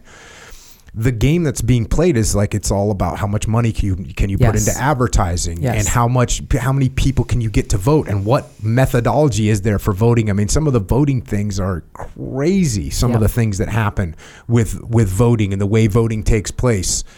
So it seems like the game that the politicians are playing, there's, eh, you know, the, the that the people are just sort of pawns that are, uh, yeah. Here's what we're going to do to get the pawns to vote this way, and here's what the we'll get the we'll get the result that we want. all of that is absolutely true and and knowing that that is true and knowing that that's the case is so important for us to know as voters what we're being subjected to and why and is exactly to try to manipulate us to vote in the way that one side or the other wants us to and knowing that then we can take a step back and again encourage that critical thinking. Encourage that as you're getting information whether it's on a television ad or a social media post or a news article um, exercise your own discernment and pause for a minute and think about okay well what what is their bias? What are they what do they want me to think or how do they want me to react to this? There are um, there's some apps out there. I know there's there's a bunch. There's one that i have on my phone called AllSides. And it's an app that will present kind of the news headlines of the day and it'll say well this news source is left leaning this one is neutral this one is right leaning and it's not foolproof by any means but there there's some quick ways to kind of look out there and, and get a little bit of an idea of what direction or angle or bias a certain media source is taken so that you know okay well if i read this then okay well that, that's that's kind of the, the outcome they want me to have. But being aware of that i think is the, is the first step there are a lot of other policy changes that, that i think need to take place to address some of the problems that we're talking about but uh, that can only happen when we throw out leaders who are abusing their power and actually start to get real leaders uh, into office who who will take us in, in the right direction. When you say policy changes to address some of the things that have happened, what, like what do you mean? I mean, the, the big tech, I think, is, is a is a huge one. That as long as politicians are in the pockets and getting money from the Googles and Metas of the world, um, we're not going to see those kinds of changes take place. We hear a lot. I've heard a lot from both Democrats and Republicans about, oh, you know, big tech monopolies are such a big problem. It's like, yeah, okay, so what are you doing about it? And when you look at it, like they're not they're not doing anything about it actually um, there's a you know a healthy debate and conversation that needs to be had about how do you you know what what what role does government play in in regulating these these monopolies? I think first you know there there's section 230 um, within the us code provides big tech essentially with the legal immunity that a publisher like the New York Times does not have because originally they thought okay well big tech you know like they they're not going to be, to be an arbiter and a curator of information they're just going to be you know an online platform. platform whereas the New York Times does curate you know what letters to the editor they choose to publish or the articles they choose to publish um, but in reality, in an application, these big tech monopolies are, are exactly, they are curating very, very carefully every single thing that we see. And yet they are not being held legally liable in the same way that a, a, a publisher would. So that's, that's kind of basic um, number one of like, okay, how should they be treated? Some say oh, they should be treated as a utility, much like the phone company, where you know the phone company doesn't control who calls who or the content of any conversation they are just a platform for us to be able to communicate and talk to each other so i think i think this um, big tech obviously does not want to lose that legal immunity. Uh, if they are a, a free speech platform then be a free speech platform. If they're a platform that says well we're only going to push these certain viewpoints then people know that and, and will know that going in. Um, that's that's a that's an important place uh, to start to make it so that these monopolies. I, I have been a big fan of of breaking up uh, big tech, um, using existing provisions within the law that Like standard antitrust type stuff. exactly uh, to to avoid exactly what we are seeing now, where you can say, oh well, you know, you can use DuckDuckGo instead of Google, but you're not going to get the same kind of effect and reach of being able to get as much information as you you would because Google has a monopoly. Um, I think there are different approaches to this, but recognizing the problem and how they're directly interfering in our elections uh, as one major example. We talked about Chloe Cole. There are other situations that well, like the Biden, the uh, Hunter Biden laptop. exactly. That's a great example. Is that not crazy? It's insane. It's insane how how you know for for people who don't know, it was like just weeks before the general election in 2020, hugely consequential election. You have this discovery of a laptop that Hunter Biden left at a computer store. and then you have I think it was at 50 or 51 uh, either current or retired senior intelligence officials, like people who headed the CIA, coming out with a blanket statement saying that the contents of this laptop should not be released because it could be disinformation from Russia trying to influence the outcome of our election. And then, uh, I don't know, was it the FBI who told Facebook not yeah, to? FBI told Facebook to expect Russian propaganda in the in the near future, right. and then that kind of got put in with it. And uh, Mark Zuckerberg on Rogan's podcast said he he said he didn't do what Twitter did. Was Twitter just well just deleted any of those tweets that were Right. pe- pointing people in that direction? Facebook just downplayed it or de-escalated its its growth, so no one really saw it. Right. Which Which is essentially the same thing. yeah, and that's like you can't. That seems totally insane that that happened. Well, think about why. Why why did they do this? It was because they were concerned Oh yeah, that the information on the laptop would cause people to not vote for Joe Biden and instead vote for Donald Trump. Not a single one of those. Uh, there, I forget what news outlet uh, it was, but they went back um, once the obviously the election was over and, and the the information on the laptop had been released. Had gone back to any of those senior intelligence or all of them actually. They reached out to all of them to say, "Hey, now that you know what you know, do you regret making the statement that you made blaming Russia on this? Uh, and many of them didn't respond to the question. Those that did, not a single one of them said, I regret it or I was wrong. Not a single one of them. Most of them saying, Well, I stand by my statement. this is like, this is such an egregious I mean th- this has to this has to be called out for for what it is. This is people in in major positions of power and influence essentially stealing our democracy, stealing our right as voter, voters to have all the information available to us before making this hugely consequential de- consequential decision on who our president should be. But So- yet this is the problem, right? This is the game that you're talking about. Yeah. This is the problem is like no one's holding these people to account. No one's holding their feet to the fire. No one's demanding like, hey, you know, you you have completely discredited yourself if you're not willing to say, hey, I was wrong.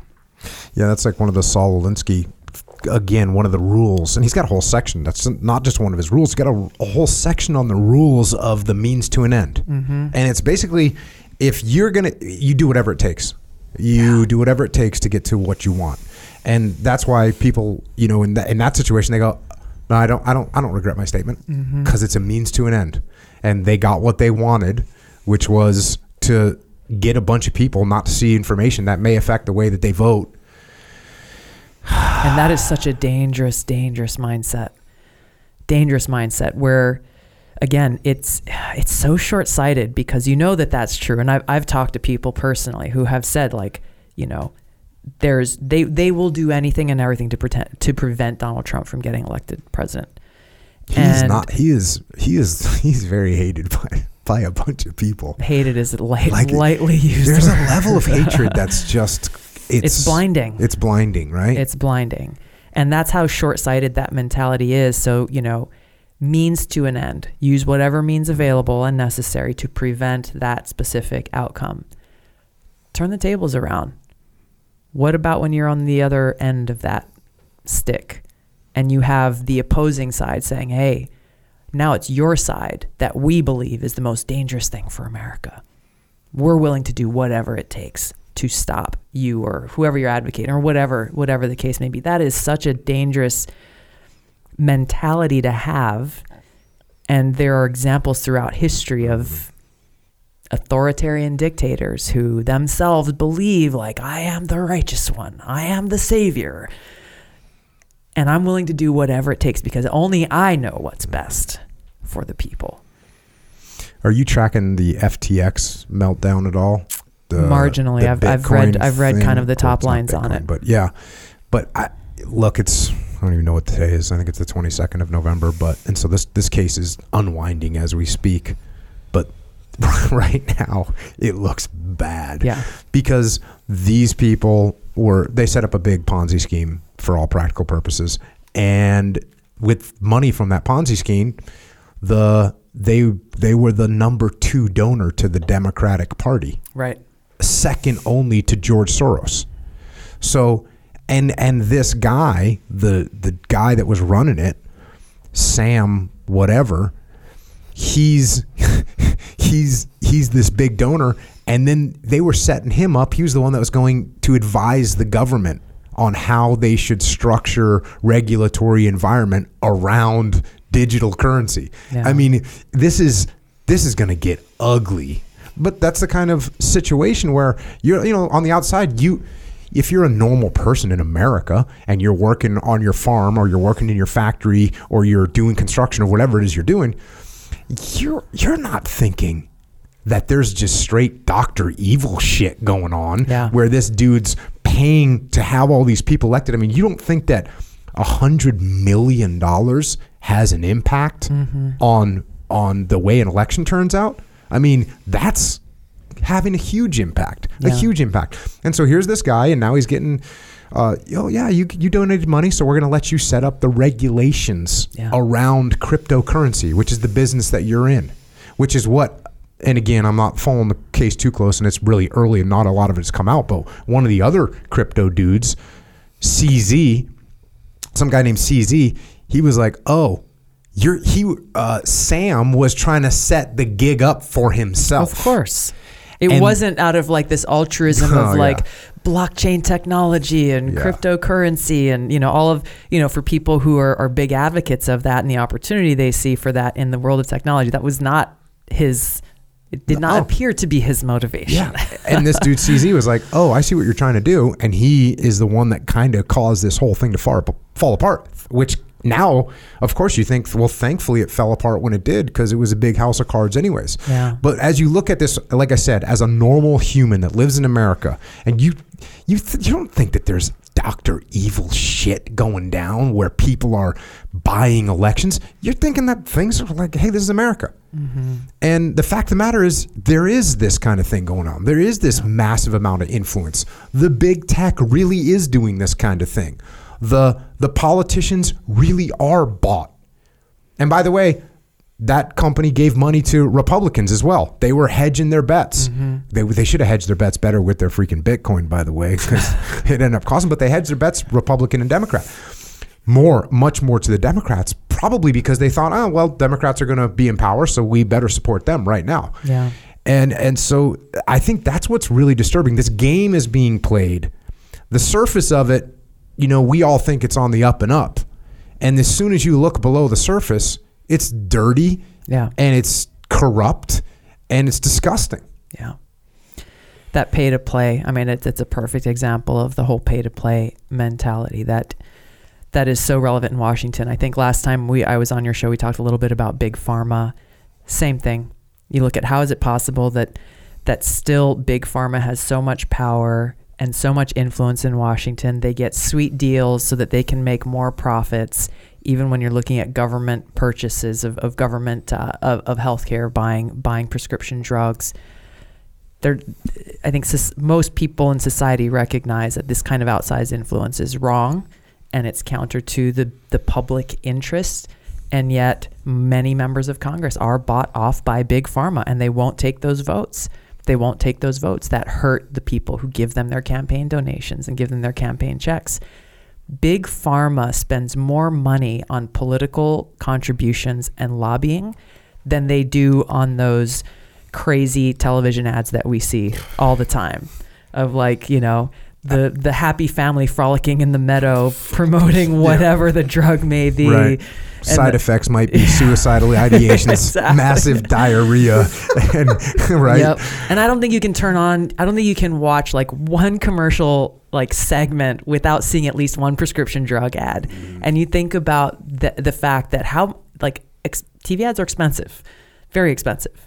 And then you think about well, gosh, they're spending multiple times that amount to influence to buy influence Mm-hmm. in our government to protect themselves. How does a politician put money in their own pocket from a big pharma? Uh, I think there there's a, a spectrum there. Um, you know, those who are actually following all the laws make it so that uh, those kinds of contributions make it so that they are getting the vast majority of the money in their political campaign, which gives them security against any potential challenger. Uh, are coming from these big corporations and lobbyists rather than from voters. Uh, so that's kind of the first thing. If you look at like, hey, if you're following the letter of the law, even then, you're protecting your own self-interest rather than what's the interest of the people in your constituency who are actually the ones who are hiring you. Uh, you look at the most one of the most egregious examples is where politicians will take money in their campaign and either live in the gray space of like, oh, well, you know, and there are examples of this like, I'm going to use campaign money to pay for my spouse's salary because my spouse is helping out on the campaign. Or I'm going to use, you know, $100,000 to pay for childcare because by paying for childcare, then I can go out and work on my campaign. Um, there, there was somebody that I worked with in Congress who used I mean, he, he actually got convicted uh, because he was breaking the law, but used all, hundreds of thousands of dollars to pay his rent, to pay for uh, dental bills for his family, to pay for all kinds of personal uh, expenses. And, and, you know, still to this day, he's just like, oh, this is a witch hunt. This is, you know, they're coming after me because they don't like what I'm saying. Like, no, dude, you broke the law, you know? But there's, there's a whole spectrum there. I think all of which end up in a place where, you know, these are self-serving interests rather than actually being accountable to to your voters. How do you? Uh, because I get asked this. How do you square up the distrust of the government with I'm going to serve in the armed forces? A question I get asked a lot, Yeah.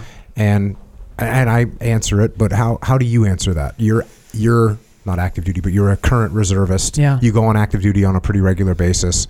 And yet, you know the you know what how the sausage is made in Washington D.C. How do you square those two opposing things that are going on? I'm proud to wear the uniform of this country and the American flag. I'm proud to do my part in upholding that oath that we take when we enlist in the service. I'm honored to serve with great Americans who share that same mission and those ideals. I have, because I'm in the reserves and not active duty, I'm in the unique position of also being able to try to effect change in the political sense, recognizing we have a civilian led military, uh, in trying to lead our country in the right direction to where we are honoring that vision that our founders had for us, that we are honoring the service and sacrifice being made by our brothers and sisters in uniform and their families, and that we are making the best decisions that serve our own national security interests and the freedom and prosperity of, of the American people. Um, when we have people in politics who are so compromised by the military industrial complex or one interest or another that is not the interests of the country and the American people. Obviously, those in, mili- in the military are the ones who suffer the consequences when they make self serving decisions. Um, even as somebody who served in Iraq, like you, whether we agree or disagree with those decisions that are made by those civilians in leadership, it does not undermine the promise that we make to each other uh, and to the Constitution as we continue to fulfill that to fulfill that promise. Yeah, obviously for me, uh, besides the the just freaking awesome job that it is being in the military, which I loved being in the military, but when you're in the military, you can you have an opportunity to sort of mitigate the bad decisions that get made yeah. and you also get the opportunity to shape the military itself. So when you're in the military, you can do a much better job of of taking people and f- like getting people the right mindset that's going to be beneficial for the country and for whatever country we're going into. Yeah. As opposed to if you're not in the military and you're sitting on the outside saying, "Well, it should be like this." Oh, if you're in the military, you can actually make some of those things happen. Exactly. And you can do it within the within the guidelines that are set forth by the military, but you can do it in a positive way. So I guess that's how I always try to square it's, it myself. It's so true. It's so true. And and right now, um, I I'm grateful to. I, I, often have the opportunity to go and provide in the army. They call it LPD. It's like leadership professional development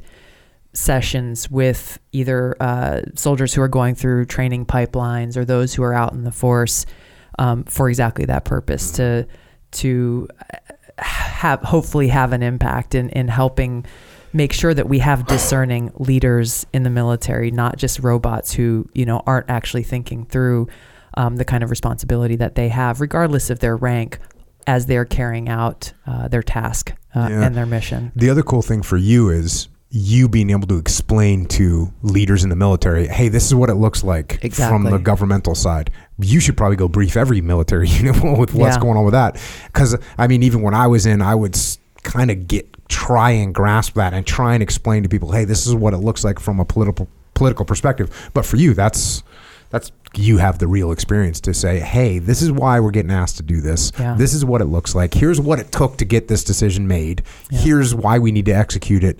Here's what happens if we don't. So that's it's pretty it powerful. It is. It is. And and you know, I've I've had the opportunity to work a lot within the special operations community, particularly because they, they are looking for this kinds of insight. Uh, and one thing I've really appreciated, especially in the special operations community versus the conventional military, where it's not where it's not really encouraged so much, but really that problem solving mindset, um, a little bit of that challenging mindset, uh, where you know being a robot is discouraged. You, you are actually encouraged and incentivized to be somebody who's like, hey, how can we do this better? Or why is this actually the best way? Or how was this decision made? Whether you're an NCO or an officer, and, and I just having that, encouraging that critical thinking and recognizing again the impact that you have on people is is so important. And I wish it was something that was more encouraged across the military uh, as a whole. What are you right now, a lieutenant colonel? Dang. right, when do you up for colonel, full bird colonel? Uh, I think the window opens maybe in about a year or two. Um, yeah, I'm not, I'm not exactly sure, but uh, we'll see. the The results of the command board are supposed to come out any day now, and if I oh. have, if I have, uh, I'll find out if I have the the privilege of being selected to be a battalion commander for a, a civil affairs reserves battalion. What are your Should be chances? pretty Is it like how, how hard is it to get selected for that?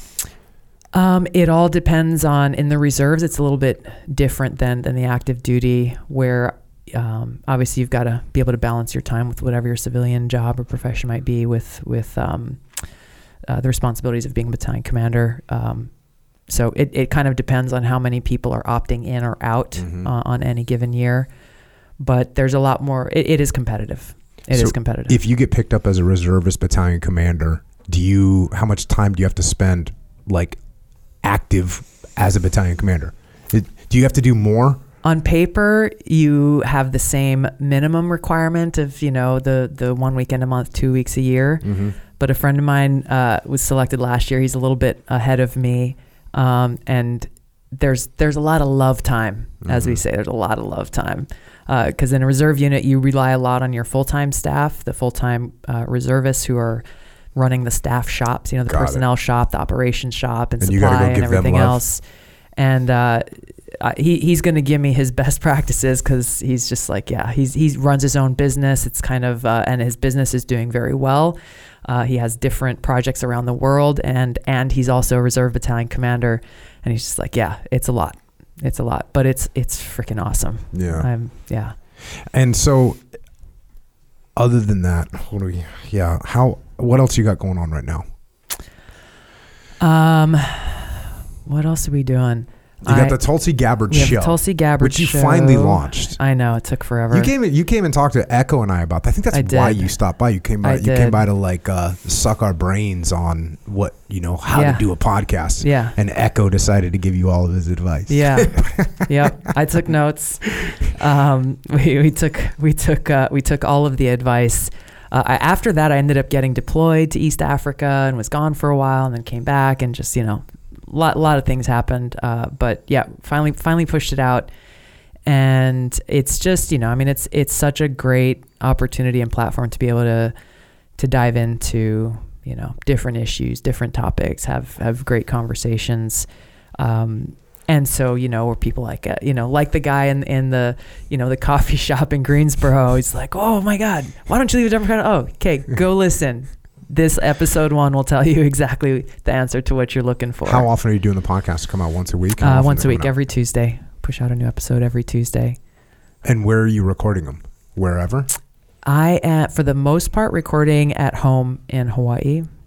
We got rid of a living room. We lived in a, tiny two bedroom place and uh, decided that having a studio was more practical than having a living room. Hell yeah. Literally, we were like, if we're just sitting around on the couch, we're not we're not using our time very well. So we got rid of the couch, and um, my husband's a cinematographer, so he put together a studio. oh. And so I'm sure there will be on the road ones at different points, but uh, so far, doing them from home. And then what? Do you have a Substack? Did I see that? Yeah. So, And so what's going just recognize, you know, like my whole approach is there's so many different platforms that people get information from.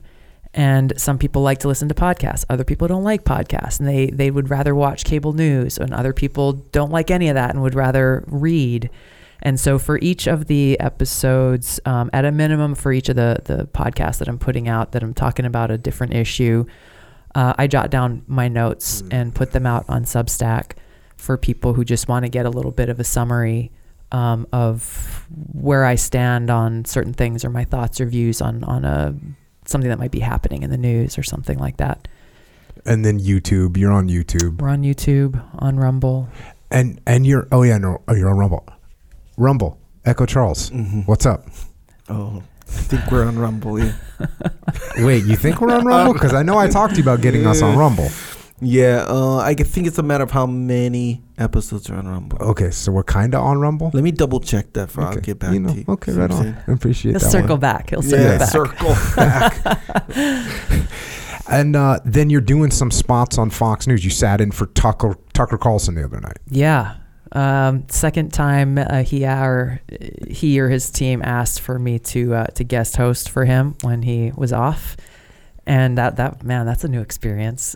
Um, I've I've never done that before anywhere else, and um, hosting an hour, forty four minutes when you count in Mhm. you know commercials of live television is definitely a new experience, a It- different level of like.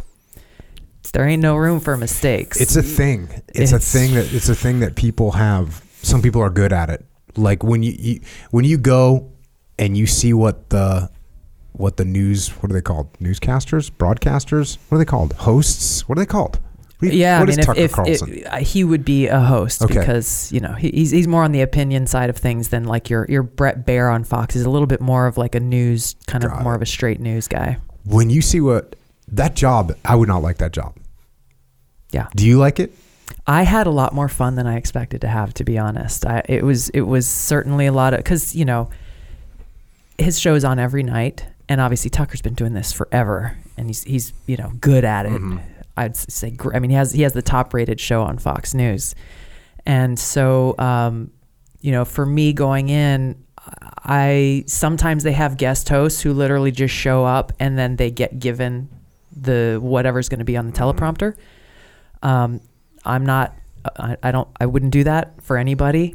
Um, if I'm reading words on a teleprompter, they're going to be words that I wrote. And so, working with his team to write and structure the show, you know, all within the span of like a six-hour time frame, it's a lot. It's a lot. And uh, but it's look. I mean, it. I, I actually did end up having having fun just just taking advantage of the opportunity to be able to share my own views on what's happening and, and have conversations with people. It is challenging and like, okay, you get four minutes to talk to somebody and you got somebody in your ear. Uh, like literally, like I asked the first question and the producer's like, okay, you have 90 seconds. like, okay, rap, rap, rap. And I'm like, oh my God, like I would love to either challenge what they're saying or ask another follow up or whatever. And It is the weirdest meeting. My buddy Leif, who I wrote books with, and he, when his wife worked at Fox News and Jenna Lee, and so I would when I would go to New York, you know, a lot of times I would just stay with them, and so I would kind of see her schedule and life, and I was like, oh my god, Yeah. it's grueling. it's grueling. Yeah. I didn't want anything to do with that. So Yeah. even the one hour session, one now I guess you're gonna get good. A, a person would get better at it, you Yeah. know. And you could see that Jenna, she was totally comfortable with it. I mean, it's just the way it is. It's just like anything. yeah, I just think. like anything else, you're gonna get used to it. But that's a, Yeah, uh, you know, have you ever been on Maria's show, Maria Bartiromo? I have. Yeah. That that I, I was so impressed with that woman when I've gone on her show. I've gone on her show a number of times, Mhm. and she's just she's got to be so smart. Yeah. I would sit there and go because you know you're watching her beforehand, you're watching her in between because like you said, in between they're like, hey, we got this one, and here's these numbers, and then like boom, the camera goes back on, the red light comes on, and she's all just squared away with everything she's saying. Yeah. It's pretty. It's a different kind of human. You It- can Well, tell- there's a skill. I guess there's a certain, you know, like Michael Jordan's going to be good at basketball. Yeah. There's a certain type of human being that's going to be good at that job. Yeah. You, you've got to be, I mean, obviously, you've got to be very focused and you've got to be able to discern kind of the, of all of the, the activity and voice in your ears and everything else that's going around you. You got to be able to separate kind of the noise from the task at hand and not allow yourself to be um, shaken or distracted by whatever is going on around you. And that's, that's part of it. So, are you going to do it more? We'll Uh, see. we'll see. They they say they uh, they they've been pretty happy with it, and and so they're saying like, okay, well, we look forward to having you do it more often. You used to catch a lot of crap for uh, going on Fox News. hmm Like it was. I even I have because I've go I go on Fox News. I still go on Fox News. You know how many times CNN has asked me to be on CNN? Zero. Zero. Yeah, Zero. yeah. Uh, same thing with any other Fox News asked me. MSNBC. Yeah, MSNBC. They, they, they don't ask me to come on and talk to them. yeah. That's but you.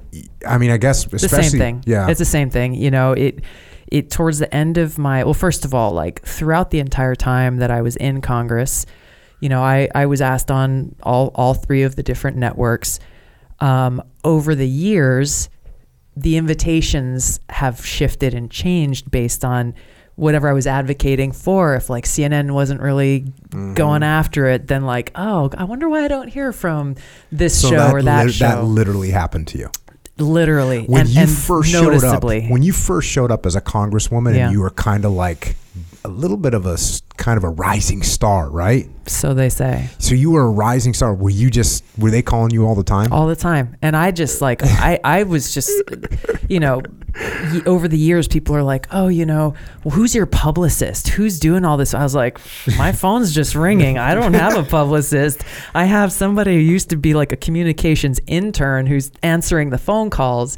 But it was very very unexpected and I was just like, okay, like I'll take advantage. Like if it makes sense, then I'll take advantage of this platform to be able to say what I want to say.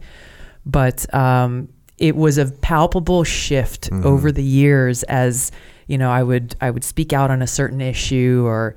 Um, you know, I didn't support Hillary Clinton in 2016, and that was like, oh, okay, Blasphemy. well, it was literally considered blasphemy in politics.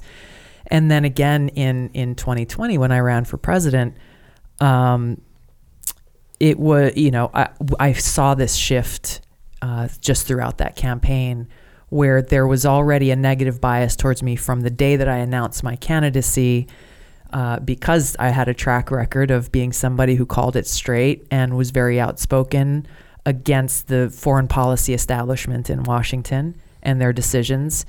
And uh, that that progressed throughout the campaign, where it got to a point where um, instead of even covering me or instead of mentioning, hey, this person is a candidate for president, they just stopped including my name in articles about Democrats running for president completely as though I didn't exist. It, it was a media blackout at a certain point.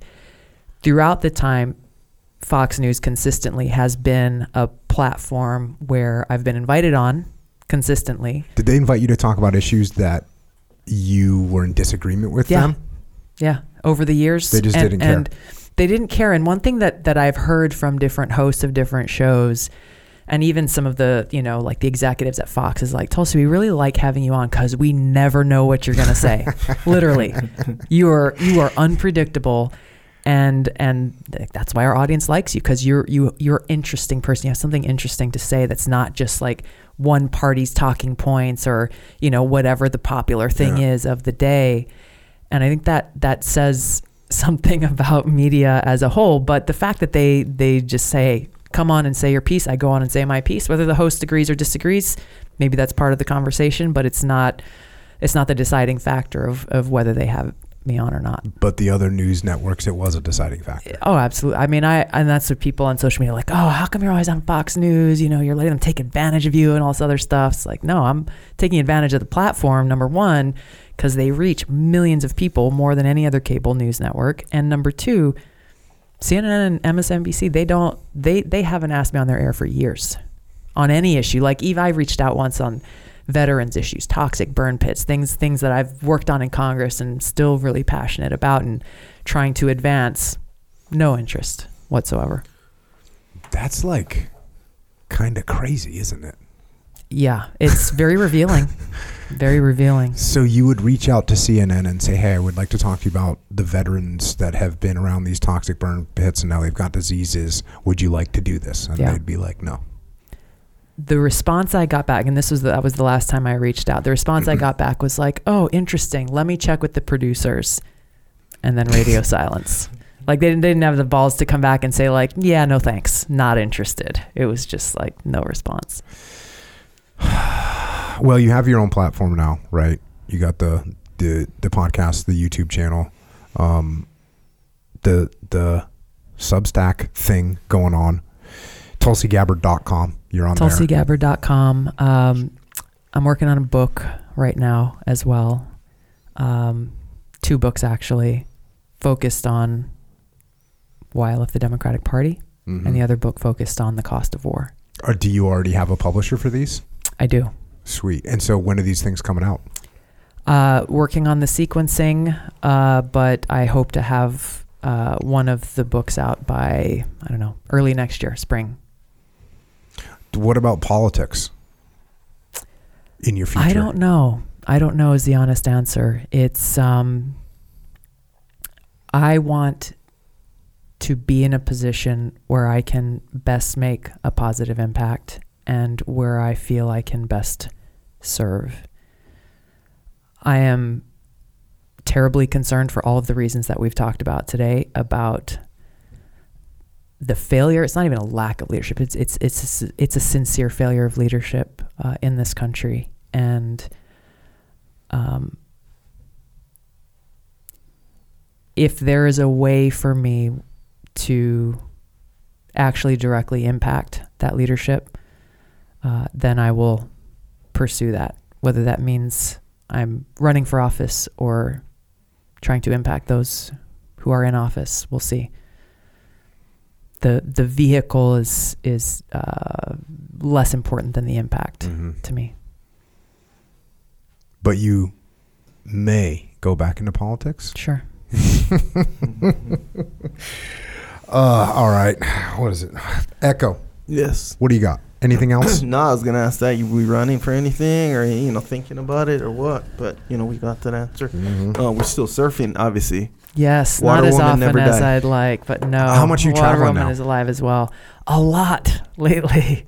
A lot. I've been on the road in the last two months. I've probably been home. Uh, I don't know, two weeks out of that period of time. You spend a lot of time campaigning for people too. Yes, which was, uh, you know, after I announced that I was leaving the Democratic Party, becoming an independent, um, my phone started ringing off the hook from people in what you know what they call the swing states, Mhm. the states that can either go Democrat or Republican. A lot of close races, and people invited me to come out um, and help campaign for them recognizing that there are a lot of undecided people, whether they're independents or Democrats or Republicans, who are frustrated um, with the current state of affairs and current leadership. Um, and so, yeah, I, I Who reached out to you mostly? Democrats or Republicans? Republicans. Did any Democrats reach out to you? No. If they had, if there were, if there were a Democrat running for Congress who was openly calling out the insanity of the Democrat leadership of today and taking a strong stand on the things we're talking about, on, on just basic fundamentals of freedom, I would have happily gone and campaigned for them. Uh, not a single one reached out, and I've been looking. I've been looking for for those vo- those courageous voices to actually step out, and unfortunately, um, that hasn't been there. And I, I've I've heard from some people privately, just and and really over over the last few years, who are saying, "Hey, thank you so much for speaking out on these things. Uh, I appreciate what you're doing, but also don't tell anyone." and so it's it's sad, it's unfortunate, but part of like the the last thing I said in my announcement of leaving the Democratic Party is I invite oth- I invite other Democrats uh, to join me. Has anyone? Not yet. Not yet. All right. So, um, I guess we should real quick talk about supporting this podcast. Of course, you're going to support Tulsi's con- podcast, but if you want to support this podcast, you want to support America, and you want to support yourself, you can. You can do it. We got a bunch of different ways for you to do it. How has your uh, energy drink been? Love it. So you immediately went for a mango flavor, I which is the. I mean, is it safe to say this is more of a Hawaiian vibe? Yeah, especially with the lilikoi in there, aka passion fruit. Okay, Mhm. so we got a little bit of that going on. Um, you can get this stuff from jockofuel.com. You can get it at Wawa. You can get it at Vitamin Shoppe. You can get it.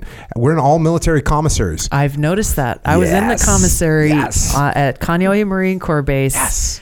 uh, a week and a half ago, and I almost took a picture. I was like, "Hey, there's Jocko Fuel."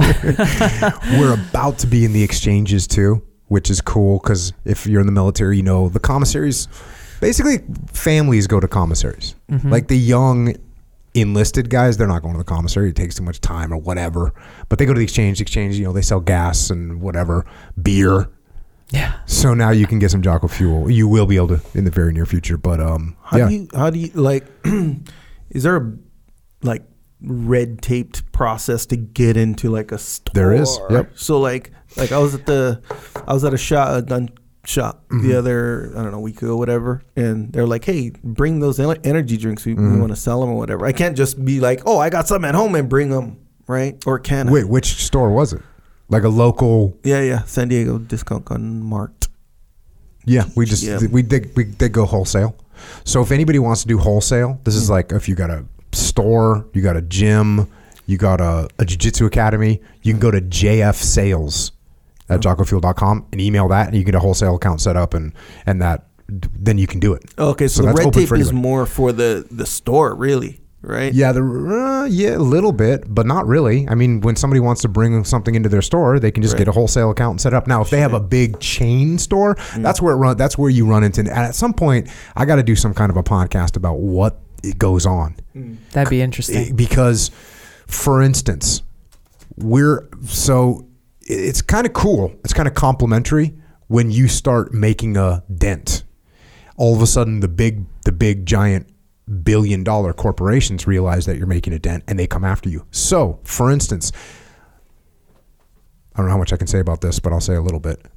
Uh, in one particular store that we're in, one of the big companies came in and paid millions of dollars, millions of dollars for our slots hmm. in in this particular store, and Like slots, meaning room on the shelf. room on the shelf. Interesting. They said we really don't want Jocko Fuel to be out there. We don't. We see what they're doing. We see their growth. We don't like it.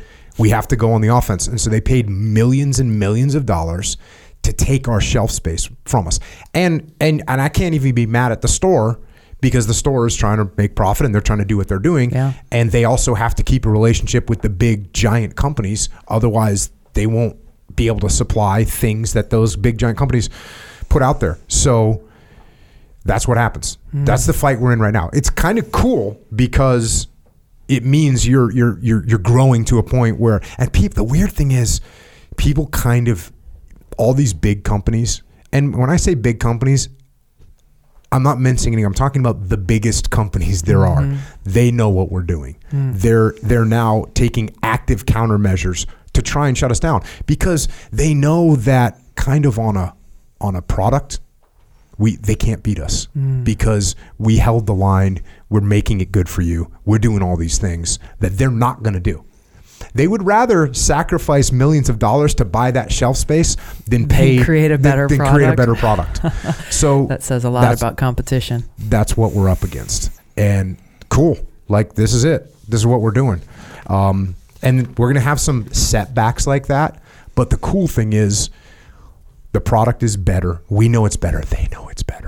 Otherwise they would just go toe to toe, right? Mm-hmm. Oh, yeah. You'd just be like, cool, let's do this. Yeah. But they don't want to do that. They- they- man, there there are some interesting parallels to what we were talking about about substance versus trying to silence or push out anybody who has a counter Yeah. narrative. Same. I mean, you're you're seeing it play out. seen it play Right out. now. And it, but it is crazy, and that's why big corporations with bill bi, bi, with a B billions of dollars, they do their best to destroy the smaller companies that are Mm-hmm. growing, and that's the way it is.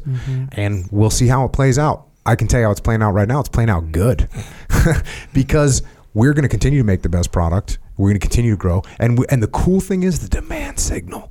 The demand signal. That's what, like in this particular store that I'm talking about, and it's a it's a whole group of stores, but they they took some slots. The big billion dollar corporation took some slots, but the store wouldn't give up all of them. They took some, but they said, "Hey, man, people are in here every day for that Jocko fuel. We're not giving this up. We're not taking this away from our customers. Yeah. we can't just screw over our customers. We can screw them over a little bit, but we can't screw them all the way over. So they kept a bunch of a bunch of our product in the store, but not as much as we wanted. But it's fine. It's fine. So if you want to support America, and you want to support the growing companies, you want to support people that are growing things in America, then jockofuel.com. It's the same thing with Origin USA. OriginUSA.com. And by the way, next time you're in North Carolina, you got to go to our factory. Oh, I there. know. I've been talking to Pete. Yeah. And I think we we may have something planned in December. We'll see. Good. Origin. I was supposed to go down there. I was supposed to go to the North Carolina factory for Veterans Day. Instead, I went to the main factory because there was a freaking hurricane hitting North Carolina, so I couldn't go down there. But yeah, next time you're down there, it's the same thing. Yeah. The billion dollar corporations see what we're doing. Mm-hmm. The weird thing is they they're they saw what we were doing and like before we were even doing very much they were threatened. And i think it's i think it's because the truth is so threatening. Mm-hmm. And when you have someone that's like no actually you can build this stuff in america and when for years they say you can't do it. You mm-hmm. can't do it. You can't they're they're they're lying And so now there's someone saying, "Oh yeah, look at this over here. Look what we're actually doing right now, mm-hmm. 100% in America. Look." And they they are scared. And so since day 1, they've been onto us. The the the food companies, they're kind of taking notice in the last 6 months where they're like, "Oh shit." The the clothing companies, they've been on us because they're scared hmm. because we're doing everything right and they're doing everything wrong. And that's just all there is to I it. I think they recognize too kind of the difference between the, you know, the fast fashion, just buying like the cheap stuff, use it a few times and then throw it away versus the conscious choice that I think a lot of people are starting to make is like, okay, I might pay a few more dollars, but I will take pride in knowing that in Origin's case, from the cotton that's grown to the final hands that are putting those jeans in a bag, these were American hands that and hard work and sweat that went into creating this, and I will wear this with pride. Yeah, and by the way, that hard work, these are people that have mortgages that mm-hmm. are learning a like we got kids, I shouldn't call them kids, but you know, people that are 23 years old, 22 years old that now have a skill that they have a career now. Whether it's running a loom, whether it's running a, a, a, press, whatever skill they're getting, they're getting a skill that they can now have a they have a real job, they have a career, they have a life. So that's what you're supporting. Also, environmentally, this is America. Exactly. We treat the environment well. Those factories that you're buying from overseas, especially from these companies that claim to be environmental companies and they're producing their stuff. Why are they producing their stuff overseas? Because overseas they don't have the regulations. They don't have the environmental regulations that we have to abide by, which we do gladly because we care about the environment. We care about the water, right? Exactly. We care about the, the nature. We care about animals. That's what we do. And and so these big companies, they know that we're right. And they are so horrified mm. that the word's getting out. The word's getting out that we're here, we're doing it. They're horrified. If you want to help that out, originusa.com. Get something that you're going to wear for the next 18 years. Exactly. You're going to wear a pair of jeans for 14 years. You're going to wear a pair of these boots forever. They might be forever. I mean, how long are you going to live? Maybe you live to be 100, right? But you're going to use a jujitsu gi? Get get one gi, get two gis. You can use them forever. Yeah. And by the way, our jiu-jitsu gi, you can wash it in a normal washing machine. It doesn't take nine hours to dry out. Like we're in a totally different world. Yeah. Plus, it's Christmas coming up. Christmas That is is coming up. Mm. Christmas coming up, and the economy. We all know the economy needs help. Yeah. Well, how do you help the economy? When you buy something from Origin, you're helping the economy here in America. There's a worker that's getting paid, that's earning their career, that's paying their rent, paying their mortgage because of that. And then what do they do? They take that paycheck and they put it back into America. It's like that's what we're doing. So, originusa.com. Yep. Speaking Get of uh, stuff. speaking of Christmas, sometimes you want to get a shirt or something, you know. People representing. I'm telling you, you want a Discipline Equals Freedom shirt or hat or hoodie, whatever. Go to jockostore.com. Yeah. Speaking of which, my youngest daughter Yes. um, is wrestling at this time. You know, Hell it's yeah. wrestling season. Yeah. We need some rash guards for her. You know, Okay. just I got you you. to kind of make that happen. Yeah, yeah. We got a few rash guards on there. She wants to represent. There you Oh, go. Yeah, on the path. I was like, I'll get you a shirt too. All right. You don't have one already. Maybe get you a tank top, something like that. Also, Shirt Locker. It's a subscription scenario where you get a shirt every month. Some good stuff coming out. No free dopamine. That's gonna be a good one. That one kind of kind of get some traction on that, huh? I like that. Yeah, No think free so. dopamine. There's some good ones on there. Good thing too, if you sign up, no matter when you sign up, you have access to all the past shirts. Like if you think, oh, you missed out or something like that, you got access to that when you sign up. So whatever you need, jockostore.com. You know, again, like back in the day when I was a kid, if you had some kind of crazy sort of movement in your life that you wanted to make a statement about, just get a T-shirt, bro. Yeah, you yeah, don't need to get any kind of yeah. surgery, man. Get Yeah, a T-shirt. right. Put your put your statement on the T-shirt. Wear a Discipline Equals Freedom T-shirt. There you go. Yeah. And, and if you, in, in in eight years, if you decide, you know what, I'm not really all about that discipline anymore. Cool, you get a different T-shirt. that That says off. get some Yeah. donuts, right? Let's stick with that. There's an anti-donut shirt coming out too, by the way, Shirt Locker. Mm. Wow. That's controversial, man. That's highly controversial. yeah, that that one was kind of hard to to pull off, you know, because like how do you? Well, then again, there's a lot of ways to do it, but I think we got it. Donuts, look, far as donuts again, go. for me, and I get it. I get that there's two sides to every controversial thing in the world, but I, I just can't support donuts. I can't Ever? do it. Like, no, never, I can't. ever? I can't do it. I so can't do so it. let me ask you this like so like every once in a great while every once in a great while like when i finished uh day zero of air assault school Mm. in hawaii i was like heck yeah i'm gonna give me some donuts i earned this shit once in a great while yeah, I I get what, it. what do you, what what's what's your once in a great while Um, and chocolate chip ice cream okay and and and straight just chocolate chip cookies. all right And you know, by the way, if you're out there and you're gonna send chocolate chip cookies to or cookies to someone, just send them chocolate chip cookies. Don't send them peanut butter cookies. Mm. Definitely don't send them oatmeal raisin cookies. No, no, no, that's a because, violation. because oatmeal raisin cookies look at first glance, I got chocolate chip cookies. what is the point? Yeah. What is the point? So you might as well eat oatmeal right you might as well eat oatmeal. Come on, come on. Uh, there, there are two kind. There's two foods that I, I, I don't like: oatmeal and cooked carrots. Just, Just I nasty. don't know. the gym. just those are just two things. I'm, I'm not really picky otherwise, but oatmeal and cooked carrots, I'm not happening. So Ryan Job, task unit bruiser, God God bless him. Um, he he was killed, um, or he's wounded in Iraq, died of wounds. He ha- he hated uh, cottage cheese, and so the smell of cottage cheese, he would start gagging, gagging immediately. And there was a time he was getting uh, let's say some some counseling from his platoon. And he was under a kangaroo court right?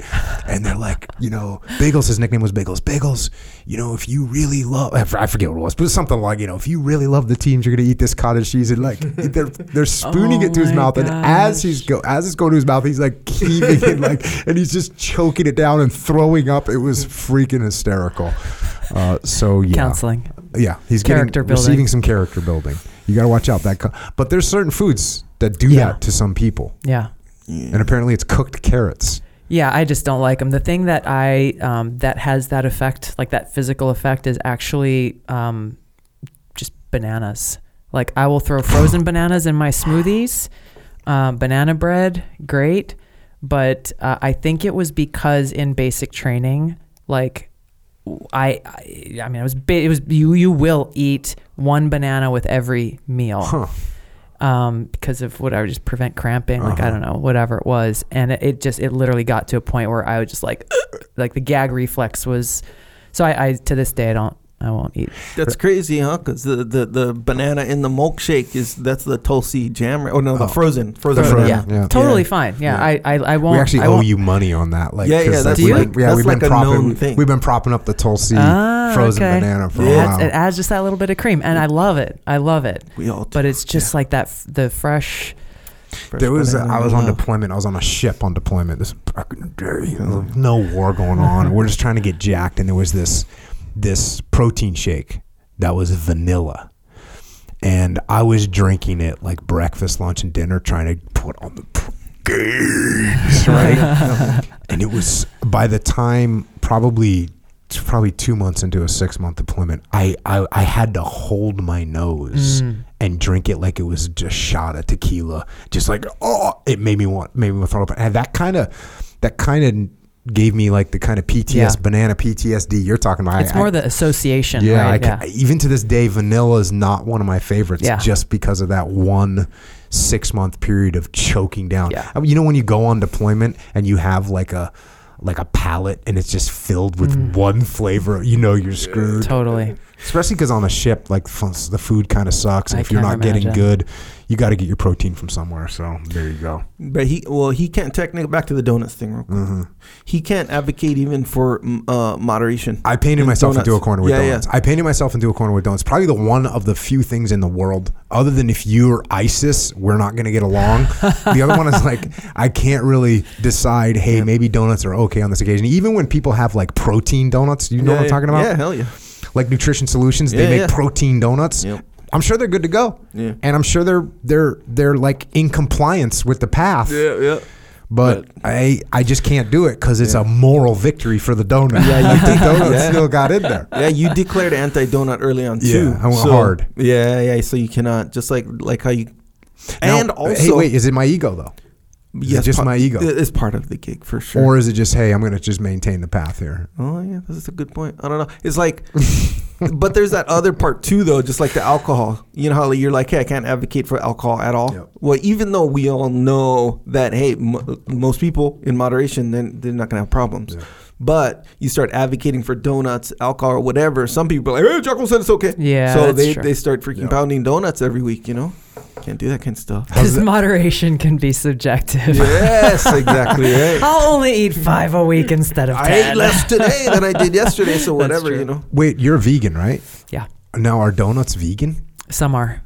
And there is a pop up in Hawaii Uh huh. Mhm. that only opens up for four hours on the weekends. And it's first come, first serve. And they usually sell out in the first hour. Vegan donuts. and they are, I will show you pictures afterward. They are the most Heavenly. luxuriously like oh my gosh you, you just look at it and it's like a whole meal in one donut it's like the, yeah it's it's a totally different Where do you get your protein from?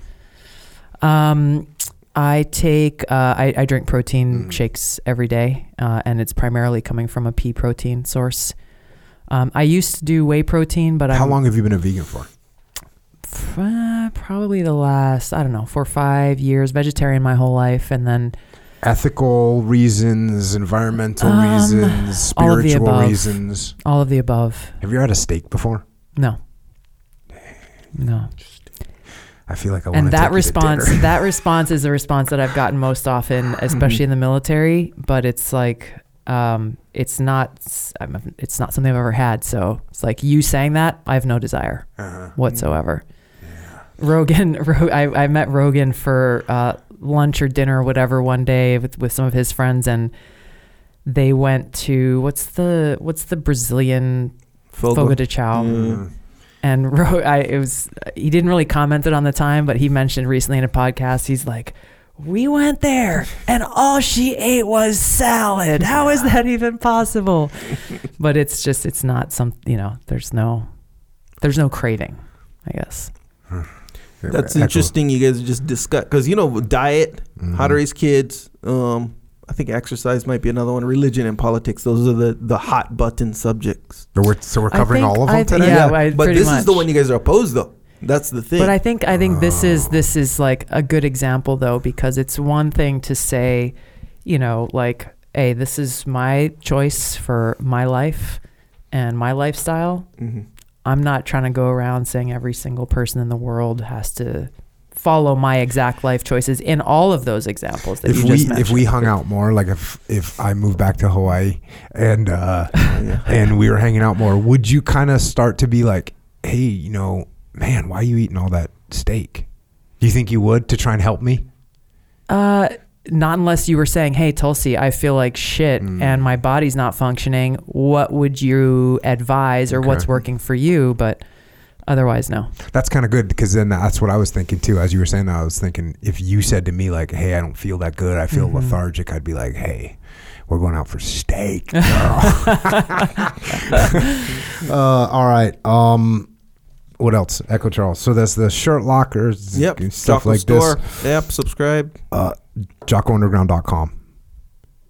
This is a platform that we made in case we get kicked off of other platforms. Straight up, that's what's going on. That's the reality Yeah. of what we face. And so if you go to jockounderground.com, you can get on that platform. It costs $8.18 a month. How did you choose that number?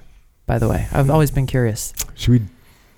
Should we? Is it an area code thing or? Mm. No, the, well, actually, put it this way: there, there was the first reason, the primary reason, and then there's like a secondary reason that that sh- that shuffled like right in there as well. The secondary reason is uh, from the Bible. It's like current sufferings don't outweigh future glory, something like this. Mhm.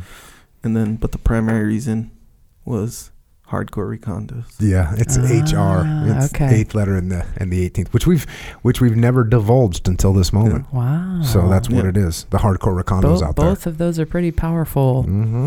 Mhm. There we are. Yep.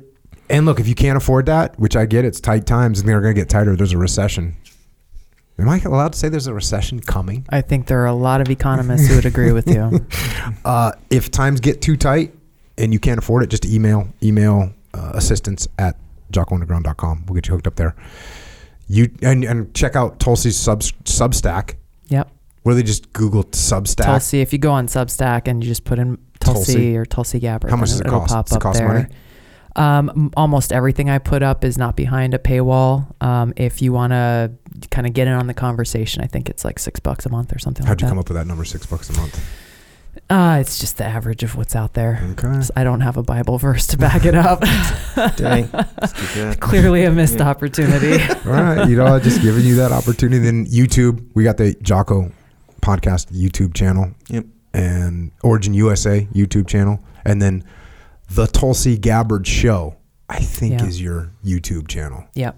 And Yep. subscribe and to that. everywhere, Everywhere you get your podcasts, um, these platforms are growing. They're new, and so for people, if you watch or you listen and you like it, uh, subscribe, leave a rating, and, and share it with others. That's the plan. Psychological warfare is out there. You need that. Need that Jocko uh, influence. Maybe I need some Jocko uh, discipline to make a new one of those. Yeah. It's been a while. you need to ask me some of those questions. What's like good for the ask me. goose is good good Mhm. for the you know the other Uh, guy. Yeah. FlipsideCanvas.com, Dakota Meyer's Company, bunch of books, a bunch of I've written a bunch of books. Only Cry for the Living, um, by Hollie Again, McKay. great, great Christmas gifts. Oh, there I you think people are look. I mean, you know, it's just like, I, you know, when I think of gifts that I want to give people, hmm they should be gifts of meaning and substance, ideally, rather than just something that is cheap and can be easily thrown away and become part of a landfill somewhere. Yeah, That's what I think. You know, books are good. these books are are fantastic. Some of the things you're talking about earlier, because for me, I I actually you know you, you can get audiobooks and you know uh, e-books and all that, but I'm one of those people who like if I'm taking notes and getting ready for a TV interview. I'll look at what's on the computer and then I actually sit there and actually write it down. There's something about reading words on the page that um, you can keep going back to. You can highlight. You can kind of bend the the corner of the page over and know that that's something that you can use and keep going back to yeah. I am a huge physical books guy, and um, there's definitely some sort of rote memorization that happens Yeah. or absorption that happens when you write stuff down, you highlight it and all that stuff. So, yeah, you can get all these books for Christmas for somebody, and they can really help. I'll tell you what, honestly, just get the get the kids you know, get the kids you know the Warrior Kid books Yep. just to help them with life. It'll help them in so many different ways. And there's so much. Look, we spent the first, I don't know, 40 minutes today talking about all the negative influence that there is out there on kids and social media. Don't let them be exposed to that. Or if they do get exposed to it, let them have some kind of a grounding and a foundation to think through what's going on and get on the right path as a human being. Way the warrior kid. One, two, three, four, five is coming, by the way. Oh, damn. Yeah. It's called Letters from Uncle Jake. So there you go. Echelon Front Leadership Consultancy. Go to echelonfront.com for details if you need help inside your organization, whatever organization that is. Let us know. We can help you. We have some live events. Orlando, April 3rd through the 5th, and Dallas, October 18th through the 20th. We've sold out every one of these that we've ever done. So if you want to go, get in early. Um, we have online training, extremeownership.com. It's an online platform training in leadership. Leadership is not something you learn in a day. You can't just go to Tulsi's army course on leadership and like, oh, now you're good to go. It's not going to happen. No offense to Tulsi, but it takes more than that. Yeah. You're going to have. It's going to take time. So if you, it's like going to the gym. If you want to go to the gym for leadership, you want to go to the gym for life, go to extremeownership.com. If you want to help service members active and retire, active and retired, you want to help their families, Gold Star families, check out Marc Lee's mom, Mama Lee. She's got a charity organization. If you want to donate or you want to get involved, go to americasmightywarriors.org and also heroesandhorses.org, where Micah Fink has taken taken people up into the wilderness so they can find themselves on horseback, getting into the wilderness. So check that out as well. If you want to connect with Tulsi on the interwebs, tulsigabbard.com. On social media, on on Twitter, on Instagram, on Facebook. She's at Tulsi Gabbard. On YouTube, at Tulsi Gabbard Show. And she's got her podcast and she's got her Substack that we talked about. So check all that as well. And as far as Echo and I are concerned, Echo's at Echo Charles. I am at Jocko Willink. But listen, the algorithm. just watch out for the algorithm. Yeah. Because it is definitely looking to grab you. Yeah. And they're looking to brainwash you. And if you go into it knowing that they're looking to brainwash you, that's a good step in the right direction. Huge. But if you go into it thinking that you're getting smarter because of this, that's a bad situation that you're getting yourself into. So just please be careful. Be careful with the social media. Use it. Use it for something positive, though. And only use it for a limited amount of time. All right? Please. There you go. Tulsi, any closing thoughts for us? Um, God, we covered a lot. It's great to see you guys. Great to be back. Um, yeah, I, I, I just to, to add on to what you just said, you know, don't underestimate the power of your own voice. Understand the responsibility that each of us has on the impact that we make in the world, and know that the choices we make every day uh, can lead to having a positive or negative impact.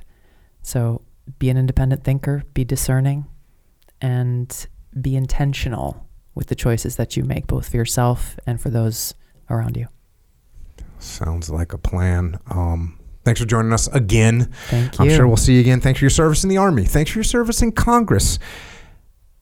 Thanks for your service in America. And, and now I guess thank you for your service to the world as you try and help people by spreading aloha worldwide. Always.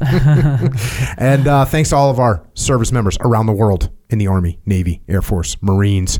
Thank you for protecting our freedom. Same goes here at home to our police and law enforcement, firefighters, paramedics, EMTs, dispatchers, correctional officers, Border Patrol, Secret Service, all first responders.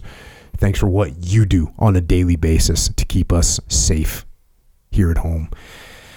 And everyone else out there, the world is a crazy place right now, and it will drive you crazy if you let it.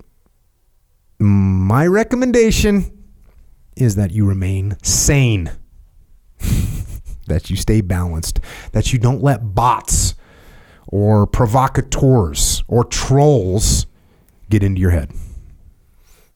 Instead, listen but question what you hear, try and understand what's going on, and then go do some jujitsu. And then, like Tulsi, go spread some of that aloha spirit. and until next time, this is Tulsi and Echo and Jocko. Out.